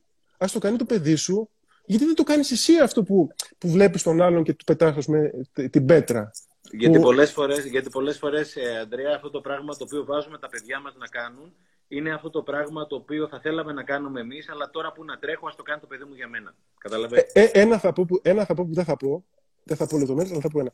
Όσοι γνωστοί μου και κολλητοί μου ξέρουν τη, ένα μεγάλο μέρος της αλήθειας μου και των πραγμάτων, γιατί δεν είναι ένα, είναι πολλά. Όσοι ξέρουν το πακέτο της αλήθειας μου, μου φυλάνε το χέρι ακόμα και μου λένε, ρε φίλε, είναι φοβερό αυτό που λες. Γιατί όσοι, όλοι όσοι κρίνουν και με κρίνουν δεν ξέρουν τίποτα. Τίποτα δεν ξέρουν. Δεν, δεν, δεν, όχι, εντάξει. ε, μια, μια τελευταία ερώτηση θέλω να σου κάνω για να μην τρώμε και το χρόνο έχει πάει 11 η ώρα. Είναι εδώ πέρα 3.000 άνθρωποι. Δεν έχω ξαναδεί 3.000 ανθρώπου.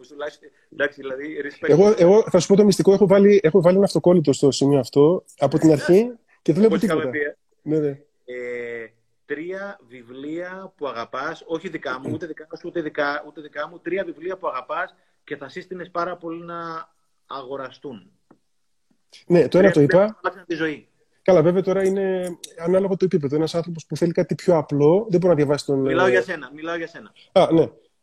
Όχι, το λέω γιατί ένας που με ακούει, ό,τι πω θα πάει να το κάνει. Οπότε θα πάει η κυρία να πάρει το χαράρι θα καθαρίσει τα χόρτα, να πάει να διαβάσει χαράρι και θα τρελαθεί. Θα πει τι είναι. Λοιπόν, αυτό μου άρεσε, μου άρεσε πάρα πολύ το ο Homo sapiens του Χαράρι ε, και του Ρόμπιν στο, ε, στο Ξυπνήστε το γίγαντα μέσα σας και του Εκαρτόλε ε, τα δύο αυτά το Για μια νέα ζωή και η δύναμη του τώρα. Αυτά τα βιβλία είναι ε, πολύ δυνατά, πάρα πολύ δυνατά. Δηλαδή σε καθρεφτίζεσαι, ξυπνάς, ε, σου δίνει κάτι χειροπιαστό, ρε παιδί μου, και σου λέει αύριο που θα ξυπνήσεις, με το που ξυπνάς, πες τι ωραία μέρα. Και μην αρχίζεις την κλάψα και να παίξεις μέσα σου την κασέτα που λέει τι, τι θα κάνουμε σήμερα και καραντίνα. Τους λογισμούς. Και... Όπως λες, εκείνο το ναι, καταπληκτικό ναι. live, καταπληκτική ομιλία που έχεις κάνει ότι το μυαλό είναι ένα εργαστήρι λογισμών. Δεν το ναι. Και ό,τι, και, ό,τι, και ό,τι του ρίξεις θα, θα βγάλει το σχήμα ό,τι του βάλεις μέσα, αυτό το σχήμα και θα βάλει. Αν εσύ έχεις μάθει να βγάζεις σφαίρες και βλήματα, θα βγάζει πάντα βλήματα. Αν του έχεις μάθει να βγάζεις λουλούδια και σαπουνάκια και τριαντάφυλλα κλπ., θα βγάζει αυτά. Υπάρχουν άνθρωποι αυτό θα πω τελευταίο. Ο, ο Άγιος Παΐσιος λέει, μπήκε στο, στο λεωφορείο που πήγαινε Άγιο Όρος Θεσσαλονίκη και είχαν μέσα λαϊκά τραγούδια. Γίνονταν φασαρία, κοσμικά τραγούδια, Μητροπάνο, ξέρω εγώ, εκείνο το άλλο, ε, αγάπη μου και αυτά, όταν έχω εσένα. Ε, οπότε οι άλλοι λέγανε, κλείστο, κλείστο, κλείστο το... Είναι μέσα ο Άγιος άνθρωπος και βάζει αυτή την, να ακούει τώρα αγάπης και και αυτά. Και λέει αυτός, μην ανησυχείτε, λέει, εγώ το ακούω σαν ισοκράτημα στην προσευχή μου. Δηλαδή, εγώ προσεύχομαι και αυτό είναι σαν να μου κάνει συντροφιά. Αρκεί που είστε καλά όλοι. Δηλαδή, ένας ωραίος άνθρωπος που, που αυτό που εμένα θα με στράβωνε, αυτός είπε ρε φίλε, διασκεδάζουν οι άνθρωποι. Ναι, έτσι Ωραία. Αυτό, αυτό θα πει. Ελεύθερος, ελεύθερος άνθρωπος. Ναι, και επειδή ναι. ανέφερε στο βιβλίο του Ρόμπινς, έλεγε ο Ρόμπινς ότι όλοι μας, στο τέλος της ημέρας, έχουμε ένα συναισθηματικό σπίτι στο οποίο επιστρέφουμε. Οπότε ο Παΐσιος, το, προφανώς το συναισθηματικό του σπίτι ήταν η αγάπη. Οτιδήποτε και να συνέβαινε θα γύριζε στην αγάπη. Κάποιοι άνθρωποι, το συναισθηματικό σπίτι που έχουν μπορεί να είναι η προσβολή. Οπότε ξέρουμε όλοι οι ανθρώπους, ξέρουμε όλοι οι ανθρώπους οι οποίοι, ό,τι και να τους πεις, θα βρουν τον τρόπο να προσβληθούν. Κάποιοι άνθρωποι, το συναισθηματικό σπίτι μπορεί να είναι γκρίνια. Οπότε το θέμα είναι να δουλέψω για να αλλάξω το συναισθηματικό μου σπίτι. Έτσι. Γιατί αν ο πατέρας Παίσιο είχε την αγάπη και όταν μέσα από τα μπουζουκτζίδικα έβγαλε προσευχή, τι να λέμε. Τι ωραία. Μ' αρέσει πολύ αυτό το πνεύμα της σκέψης ε, των ανθρώπων σαν και εσένα και παρόμοιους ανθρώπους που τους βρίσκεις σε όλους τους χώρους. Υπάρχουν παρόμοιοι άνθρωποι. Ε, αλλά είναι... Με πάει είμαστε, μπροστά. Αντρέ, Αντρέα, είμαστε πολύ πιο πολλοί από ό,τι νομίζουμε. Απλώς ο καθένας είμαι εδώ, ακούω τον Αντρέα, ακούω κάποιον άλλον και λέω. Αλλά όταν αρχίζει να βγάζεις την αλήθεια σου, βλέπεις ότι και οι άλλοι βγάζουν την αλήθεια τους. Εγώ συχνά, όταν έδινα ομιλίες προ-COVID, ερχόταν στο τέλος και με βρίσκανε, μου λένε Έρχα μου, το τα πιστεύω κι εγώ αυτά. Αλλά είμαστε λίγοι. Η πλάκα ήταν μπορεί να ήταν 100 άνθρωποι και οι 30 να μου λέγανε την ίδια ιστορία. Λέω ρε παιδιά, να συνεννοηθούμε μεταξύ μας γιατί τελικά είμαστε πιο πολλοί από ό,τι νομίζουμε. Έτσι είναι. Είναι να γίνει η αρχή κάποιος σιγά σιγά να ανοίγεται, να ανοίγεται, να ανοίγεται και να ξέρει ότι δεν είναι τέρας και ότι απέναντί του υπάρχει αυτό που λέγαμε μια αγκαλιά και όχι μια απόρρεψη. Υπάρχουν άνθρωποι κατανόησης, αποδοχής, σεβασμού, ε, αγάπη. Το βασικότερο, το βασικότερο είναι η εσωτερική δική σου αγκαλιά. Γιατί όταν εσύ λες την αλήθεια σου και σε κάποιους δεν αρέσει και θα φας τα χή σου, θα σου σούρουνε, θα σε απορρίψουν. Στο τέλος της βραδιάς όμως πας να κοιμηθείς, έχεις αγκαλιάσει τον εαυτό σου και λες Αντρίκο μου τα πες πολύ πολύ καλά, εγώ είμαι περήφανος για σένα. Είχα στο μου άρεσε τελευταίο... αυτό που είπες στο Λικαβιτό που ήμασταν τελευταία βόλτα που μου είπες ότι μου λες ρε Αντρέα και το έχω πει σε ένα βιντεάκι που θα παιχτεί κάποια στιγμή στο μέλλον μου λες ε, ρε Αντρέα αν αύριο πεθάνουμε και γυρίσουμε νοερά και δούμε πώς περάσαμε την προηγούμενη μέρα, είναι τόσο ωραία αυτά που λέμε, αυτά που κάνουμε, αυτά που σκεφτόμαστε. Θα κοιτάξουμε το χτες και θα, θα χαρούμε. Δεν θα έχουμε τύψεις για ψευτιά, για υποκρισία, για ναι. κάτι νόθο. Αυτό είναι πάρα πολύ βασικό. Αυτό είναι, είναι, πάρα τόσο, πολύ βασικό. Είναι, είναι, τόσο μικρή, είναι τόσο μικρή και σύντομη η ζωή και τόσο μαγική. Το είχα γράψει ένα κείμενο, δεν είναι δικό μου, το είχα ακούσει από έναν Αμερικάνο μιλητή. Λέει η ζωή τελικά τι είναι. Είναι αυτή η παυλίτσα που είναι ανάμεσα στην ημερομηνία γέννησης και στην ημερομηνία θανάτου μας. Που θα γραφτεί στο μνήμα μας ότι είναι αυτή η παυλίτσα, αυτό είναι η ζωή. That's it. Και περιμένουμε να τελειώσει ο COVID μετά αυτό. Να... Όχι, ρε φιλαράκι, τώρα το κάνεις σήμερα. Θα το... Δεν υπάρχει θα. Δεν σου είχε κανένας ότι αύριο θα ζεις, φίλε. Αγάπησες, είπες την αλήθεια σου, συνδέθηκες, έβγαλες όλο αυτό το πράγμα που έχεις μέσα σου. Θα το βγάλω κάποια στιγμή. Το κάποια στιγμή δεν θα γίνει ποτέ. Είναι αυτή η παυλίτσα, φιλαράκο ανάμεσα στην ημερομηνία που γεννηθήκαμε και την ημερομηνία που θα πεθάνουμε. Αυτό Στέφανε, είναι η ζωή. Στέφανε, όταν σε ακούω, ξεχνάω τον COVID. ξεχνάω ότι υπάρχει COVID. μου, το έγραψε χθες μια κυρία, μου λέει, η φίλη μας η Ρένα, που τώρα ακούει, μου λέει, Τι ωραία το βράδυ της Κυριακής που θα είναι μαζί σας. Θα μας ομορφύνετε. Δηλαδή, πραγματικά, τόση ώρα που κάνουμε αυτή την παρέα. Σκεφτόμαστε ε, το άγχος των ημερών, το σφίξιμο της καραντίνας, το σκεφτόμαστε. Υπάρχει. Αλλά επειδή εμείς αλλάξαμε, άλλαξε όλος ο κόσμος. Επειδή τα μάτια μου ομόρφιναν, ομόρφινε όλη η πλάση. Επειδή εγώ αγάπησα, όλοι είναι ωραίοι δίπλα μου. Γιατί έχω μάθει να αγαπώ και δεν μπορώ να βρίσκω ανθρώπους να πολεμάνε μαζί μου. Γιατί δεν κάνω πόλεμο, δεν έχω όπλα να πολεμήσω. Οπότε θα βρίσκω μόνο αγκαλιές, φιλιά, καλοσύνη. Και ας υπάρχει κάτι άλλο. Υπάρχει το άλλο.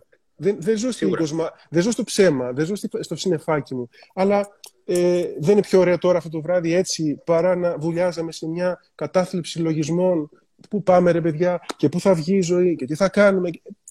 Σήμερα πάντως, αν αύριο πεθάνουμε όπως είπες, θα έχουμε περάσει ένα ωραίο βράδυ Κυριακής και OK, okay, ήταν όμορφη αυτή η ζωή. Όσο εδώ, ωραία περάσαμε. Το μετά, ο Θεός το ξέρει. Και όσοι, τον έχουν, και όσοι τον έχουν στο τσεπάκι τους.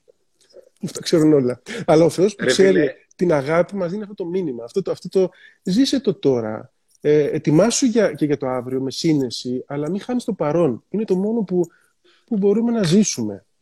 Είμαι τόσο περήφανος που έχω ανθρώπους σαν και εσένα στη ζωή μου και ειδικά εσένα, Αντρέα. Υπενθυμίζω πριν από δύο καλοκαίρια, πότε ήταν προ-COVID, που βρισκόμαστε βουλιαγμένοι, που είχες έρθει, που έχω την ομάδα. Όσοι δεν ξέρουν, έχω μια ομάδα, έχουμε φτιάξει μια ομάδα παιδιών, το Mastermind, και βρισκόμαστε κάθε τρεις μήνες τώρα πλέον διαδικτυακά. Οπότε κάποιες φορές τους έχω κάποιους ε, ομιλητές έκπληξη. Οπότε ήμασταν στη βεράντα μου στη Βουλιαγμένη. Δεν ξέραν αν θα έρθει ο Αντρέα λοιπόν. Οπότε κανονίσει να έρθει ο Αντρέα, φίλος, ήταν ήδη από αρκετό καιρό. Οπότε ήμασταν 20 παιδιά και με το που είδαν τον Αντρέα, κάποια παιδιά που δεν ξέραν τον Αντρέα, με το που είδαν τα ράσα, είπαν: Όχι, ρε Στέφανε, όχι, τι μας έκανες. Έφερε τον παπά εδώ πέρα. Λέω: Παιδιά, χαλαρώστε, λίγο υπομονή. Κάθε φορά όταν κάναμε τη συνάντηση, παραγγέλαμε πίτσες, 8.30 ώρα το βράδυ, 9.30 ερχόταν, κάναμε ένα διάλειμμα, συνεχίζαμε και μιλάγαμε εκείνη τη μέρα που ήσουν εσύ, φίλε, κρυώσαν οι πίτσες. Είχαν έρθει πίτσες 9 η ώρα το βράδυ και αν θυμάσαι, επειδή μιλούσες και είχαμε παρασυρθεί όλοι στον ίστρο σου, μέχρι τις 12 το βράδυ λέω: Παιδιά, θέλω... όχι, μου λέει να ακούσουμε τον Αντρέα. Είχα... Οι πίτσες γίνανε, πραγματικά δεν τρώγονταν, γιατί δεν μπορούσαμε να σταματήσουμε για να ακούμε τη μαγεία της αλήθειας που έλεγες, φίλε. Πραγματικά. Ζη, ζητώ, ζητώ, συγγνώμη. Εγώ τότε ήταν, ήταν η φάση που έκανα δίαιτα και είχα φέρει το δικό μου τόστ και το έφαγα ζεστό γιατί το... μου το έκανε η γυναίκα σου απευθείας ζεστό. Το θυμάμαι, το θυμάμαι. το βάλε Μαρία στο φούρνο ακριβώς, ρε. Ε, και να πω, και να πω ε, από εκείνη τη νύχτα, αν θυμάσαι μια κουβέντα που είπε ένα παιδί, είναι λίγο προφητική και αποκαλυπτική και δεν ξέρω αν πρέπει να την πω, αλλά μου έκανε πάρα πολύ εντύπωση. Που σήκωσε. Το θυμάσαι, ξέρεις τι είπα να πω, φαντάζομαι. Θύμισε μου, θα θυμηθώ. Ωραία. Ε, Λοιπόν, σηκώνει να πει το χέρι αφού τελείωσε όλα αυτά και μου λέει, αυτά που λέτε μου λέει, μου κάνουν, μου, κάνουν, μου κάνουν πάρα πολύ εντύπωση. Ε, πες, πες μου αν το λέω λάθος. Ε, και μου λέει, θα ήθελα να τα ακούσουν άνθρωποι και σε άλλους χώρους. Εκεί που είστε, μου λέει, δεν πνίγεστε. Δεν νιώθετε κάτι. Σας έχει περάσει, μου λέει, το μυαλό να φύγετε. Και επειδή εσύ ήξερες για μένα πράγματα, ήμασταν ήδη φίλοι, μου πέρασε αστραπία η σκέψη. Λέω, πας και το μίλησες ο Στέφανος για μένα, τι σκοπεύω να κάνω. Και μετά μου λέει ο Στέφανος, εγώ δεν του είπα τίποτα λέει, του παιδιού, δεν θυμάμαι και το όνομά του. Αλλά το παιδί χτύπησε στο κεφάλι μου σαν καμπάνα. Αυτό που μου είπε, έχεις σκεφτεί. Ναι, μου λέει, ε, έχεις σκεφτεί, μου λέει ποτέ, να, να κάνεις κάτι άλλο στη ζωή σου. Και του λέω, αυτό γιατί το λες; Λέω, δεν είμαι καλός παπάς. Και μου λέει, Όχι, επειδή είσαι πολύ καλός, μου λέει αυτό, θέλω να τα ακούσουν κι άλλοι αλλού. Γιατί αυτά που λες λέει εδώ, δεν μπορεί να τα πεις ακριβώς εκεί που είσαι. Και νιώθω ότι κάτι. Και με τρέλανε πρώτη φορά ένας. Γιατί ήταν μεγάλα παιδιά, δεν ήταν παιδάκι, ας πούμε, επιπόλαιο. Κοτσαμάντρα, ας πούμε, διαβασμένος, μορφωμένος, επιστήμονας, έτσι, επίπεδου. Δεν το είχα ξανακούσει αυτό το πράγμα. Ναι. Ενώ μίλαγα για Αγίους και για πνευματικά πράγματα και για Άγια Όρη και βουνά και θαύματα και αυτά, και ξαφνικά να μου λέει: Έχεις σκεφτεί να κάνεις αυτή την, την αλλαγή στη ζωή σου. Αυτό ήταν ένα φοβερό σημάδι ε, ενός νέου ανθρώπου στην ψυχή μου. Αλήθεια σου λέω. Έτσι ακριβώς. Ναι. Ε, Αντρέα, δεν έχω λόγια. Ε, Χάρηκα πολύ. Αν δηλαδή θα μπορούσαμε να κάτσουμε και 10 ώρες μαζί σου, είναι, είναι τόσο συγκλονιστικός, είναι σε τόσο σαρωτικό, σε τόσο αληθινό, σε τόσο καθηλωτικό, σε τόσο συνεχής η ροή της ψυχής σου, που πραγματικά εγώ κάποιες στιγμές δεν ήθελα να πάρω κανένα ανάσα, μην χάσω κάτι που θα έλεγες. έτσι. Θα, παραγγείλ, θα παραγγείλω τώρα μία πίτσα. το είχα όνειρο όλη μέρα. Λοιπόν, λέ, γιατί λέει, ε, ε, λέω, κάνει υπομονή, μην φας τώρα και ζαλιστείς από, από το φαγητό και νιστάζει. Κάνε με τον Στέφανο και μετά θα, θα αμαρτήσεις το βράδυ παραγγέλνοντας μια πίτσα και θα την ευχαριστηθείς. Και λέω, ας το κάνουμε όλο αυτό. Προλαβαίνω, ναι, δεν κλείσαμε αυτά. ναι, και τι ήθελα να πω, μου θυμίζει έναν, ένα που έκανα μια ομιλία στο Χαλάνδρι, είχε πολύ κόσμο και τους έλεγα διάφορα πράγματα και τους είχα πει μεταξύ των άλλων ότι στο σπίτι μου στο Χαλάνδρι το παλιό είχα πολλές εικόνες μέσα και όταν ήρθε ένας. Ε, τους μίλαγα για την προσευχή. Και είχα εικόνες πολλές και ήρθε μια φορά ένας πιτσαδόρος ε, ντελιβερά να μου φέρει την πίτσα και ανοίγει το σπίτι και του μπήκε η μυρωδιά από το λιβάνι. Εγώ λιβάνιζα. Και βλέπει τις εικόνες, κάνει το σταυρό του, λέει ε, λέει, εκκλησία είναι εδώ, λέω, όχι, λέω σπίτι. Και τους λέω, παιδιά, είναι φοβερή πίτσα, λέω, αυτή που έφαγα στο χαλάντρι. Μετά τους είπα και την προσευχή, μπουρου, μπουρου, μπουρου. Τελείωσε η ομιλία, ήρθε ο κόσμος να με χαιρετήσει, εκατοντάδες άνθρωποι. Ένας περίμενε στο τέλος. Συνήθως οι τελευταίοι είναι οι πιο βασανισμένοι. Έχουν προβλήματα, έχουν Έτσι ακριβώς. Και ναι. μένω για να μην ακούσει κι άλλο την ιστορία τους. Ναι, και, και περιμένεις κάτι πολύ πνευματικό να σου πει, ρε παιδί μου και αυτά. Και περιμένεις και αυτός μου λέει: Έχω να, σου πω, ε, να ρωτήσω κάτι. Λέω: Τι περιμένεις τόση ώρα, λέω. Περιμένεις μία ώρα μετά από όλο τον κόσμο να με δεις. Να σα ρωτήσω, είπατε στην ομιλία για μια φοβερή πιτσαρία στο Καλάνδρι. Επειδή λέει και εγώ εδώ μένω, ποια είναι αυτή η πιτσαρία; Του λέω, συγγνώμη, όλη η ομιλία αυτό σου μείνε. Αυτό μου μείνε. Και, και μετά μέσα μου λέω, ναι ρε φίλε, αυτό του μείνε. Η αλήθεια του είναι αυτού του ανθρώπου να σε ρωτήσει πού είναι η πιτσαρία; Ναι. Και ενώ εγώ του μίλαγα για το άκτη στο φως, που, που ήταν ο Χριστός στο Θαβόρο. Λοιπόν, αυτός θέλει να με ρωτήσει την πιτσαρία. Δεν πρέπει να σεβαστώ την αλήθεια του. Και εγώ τώρα θέλω να φάω μια πίτσα. Και θα περίμενες κανείς να, να, να κάνω ένα κλείσιμο έτσι, μεγαλειώδες, ε, ένα πολύ έτσι. Πώς το λένε αυτό, το, το τελευταίο που κλείνει τα, τα, οι συμφωνίες, οι ορχιστρικέ και τα κονσέρτα, να πω κάτι πολύ πνευματικό. Και θυμάμαι ότι ο Χριστός, την πιο μεγάλη αλήθεια της αγάπης του και του αίματος και του σώματος του, την έδωσε μέσα σε ένα τραπέζι στο φαγητό, επειδή ακριβώς ήξερε ότι στο φαγητό ξεκλειδωνόμαστε, χαλαρώνουμε, αγαπιόμαστε, ενωνόμαστε, χαλα... έτσι είμαστε κοντά. Αυτό. Εγώ βέβαια θα το φάω μόνος μου γιατί δεν έχω παρέα. Εσεί είστε με τις οικογένειές σας, με τα αυτά, με τις σχέσεις σας. Το Αγίου Βαλεντίνου σήμερα. Θα βρεθούμε κόσμος... σύντομα, φίλε. Θα βρεθούμε σύντομα. Και πραγματικά, Αντρέα, θέλω να μοιραστώ κάτι με όλη την παρέα που είμαστε εδώ πέρα σήμερα. Επειδή είσαι ένας άνθρωπος ο οποίος πραγματικά είσαι πέρα για πέρα αληθινός. Και ε, εμπνέει μισό λεπτό να το ολοκληρώσω, χιλιάδες, δεκάδες, εκατοντάδες χιλιάδες ανθρώπους με αυτά τα πράγματα που κάνεις και αυτά που λες. Και τόσοι είμαστε εδώ πέρα τόση ώρα και πραγματικά έχουμε καθυλωθεί στην αλήθεια σου, ε, ας αναρωτηθεί ο καθένας μας με ποιο δικαίωμα στερεί από τον εαυτό του και από τους τριγύρω του την αλήθεια του. Γιατί εσύ, ε, ενστερνιζόμενος στην αλήθεια τη δική σου, τη μοιράζεσαι και μαζί μας. Οπότε ο καθένας από εμάς, πρόσφατα η Σοφία Μπεκατόρ που είναι πολύ φίλη και έκανε αυτό το πράγμα, βοήθησε τόσους ανθρώπους. Ο καθένας μας, στο μικρό κόσμο ή στο μεγάλο, μεγάλο κόσμο μας, έχουμε για μένα υποχρέωση να είμαστε αληθινοί στον εαυτό μας, όχι μόνο για μας, αλλά για τους συνανθρώπους μας πραγματικά που θα τη μοιραστούμε. Και είσαι ένα από τους ανθρώπους που πραγματικά τη μοιράζεσαι και μας έχει ευεργετήσει και φωτίσει όλους. Και σε ευχαριστούμε πάρα πολύ. Ε, ε, ε, να κρατήσουμε τη φράση που λέει στην Αγία Γραφή πολύ όμορφη: Αληθεύοντες εν αγάπη. Είναι πολύ ωραίο αυτό. Να είμαστε αληθινοί μαζί με αγάπη. Δηλαδή, είπες τώρα τα παραδείγματα των ημερών, για να πω κάτι λίγο αυτό. Ε, εγώ θέλω λίγο να σκέφτομαι και, το, και, και, τους, και τα θύματα και τους θύτες και την κατάρρευση όλων αυτών και των παιδιών τους κλπ. Όταν πας να πεις μια αλήθεια, κάνε και μια προσευχή μέσα σου. Αυτός που θα ακούσει την αλήθεια σου και αυτός που σου έχει, που σου έχει κάνει αυτόν τον πόνο και σε έχει προ... πονέσει τόσο πολύ και αυτός να μην διαλυθεί, να μην εξαφανιστεί, γιατί σκοπός που λες την αλήθεια σου είναι και το δικό του το καλό. Έτσι ακριβώς. Δηλαδή, αν, εγώ, αν εγώ σε ένα σε κακοποιήσω και εσύ πεις την αλήθεια σου και εγώ με τον τρόπο που το πεις και το χειριστείς και τα λοιπά καταρρεύσω και αύριο αυτοκτονήσω, δεν θα χαρίσει. Ναι, ναι, ναι. ναι. ναι. Καταλαβαίνεις τι εννοώ; Μου θύμισες κάτι, έβλεπα τους δύο πάπες στην ταινία πρόσφατα, τη συγκλονιστική ταινία. Την προτείνω σε όσου δεν την έχουν δει. Ναι, ναι. Την έχω δει και εγώ πάρα πολύ. Όπου λέει κάποια στιγμή η αλήθεια είναι απαραίτητη. Χωρίς την αγάπη όμως είναι αφόρητη. Είναι πολύ σκληρό. Η αλήθεια είναι απαραίτητη. Χωρίς την αγάπη όμως είναι αφόρητη. Οπότε είναι πάνω να ξαναγυρίσουμε πάλι στην αγάπη. Φίλε, δεν θα ναι. τελειώσουμε ποτέ. Ένα τεράστιο ευχαριστώ μέσα από την καρδιά μου. Και εγώ, Στέφανε. Που είσαι φίλος και μοιράστηκε την αλήθεια σου με όλους εμάς εδώ πέρα. Την έχουμε τόσο πολύ ανάγκη. Πραγματικά μας ξεδίψασες και δεν μιλάω μόνο για μένα. Ένα συγγνώμη καταρχήν που δεν βλέπαμε τα μηνύματα τόση ώρα, τα γενναιόδωρα μηνύματα, αλλά βλέπαμε ένα τον άλλον και έπρεπε να είμαστε συγκεντρωμένοι σε αυτό που λες εσύ. Οπότε τα μηνύματα όλα αυτά με πολύ πολύ πολύ αγάπη οι δύο πάπες λέγεται η ταινία. Με πολύ μεγάλη αγάπη τα πήραμε και ευχαριστούμε πάρα πολύ κυρίως ο Αντρέα που ήταν ο πρωταγωνιστής σήμερα. Αντρέα, ο λόγος σε σένα. Εγώ ευχαριστώ όλους. Μέσα από την απλή και φτωχή καρδιά μου, που δεν έχει ιερατική ευχή και όλα αυτά, δίνω την απλή μου ευχή ενός απλού ανθρώπου να είναι όλοι χαρούμενοι, ε, να βρουν αυτό που θέλουν, να πληρώσουν ό,τι πρέπει για να το αποκτήσουν και να το χαρούν, να ξέρουν ότι η ευτυχία είναι εκεί που βρίσκονται, δεν είναι κάπου αλλού, γιατί και αλλού να πας, τον εαυτό σου κουβαλάς, εκεί που είσαι, βρες τρόπο να το κάνεις. Και αν το κάνεις, θα κάνεις και αλλαγές. Αλλά οι αλλαγές να γίνουν με έναν ήρεμο ψυχικό κόσμο. Μην, μην πας να, να, να, να, να πιάσεις το σερβίτσιο με τρεμάμενα χέρια και με σπασμωδικές κινήσεις. Θα τα σπάσεις όλα. Δεν θα κάνεις αλλαγές με νεύρα. Όλα να γίνουν με ηρεμία, με ψυχραιμία και όλες οι λύσεις είναι μέσα μας.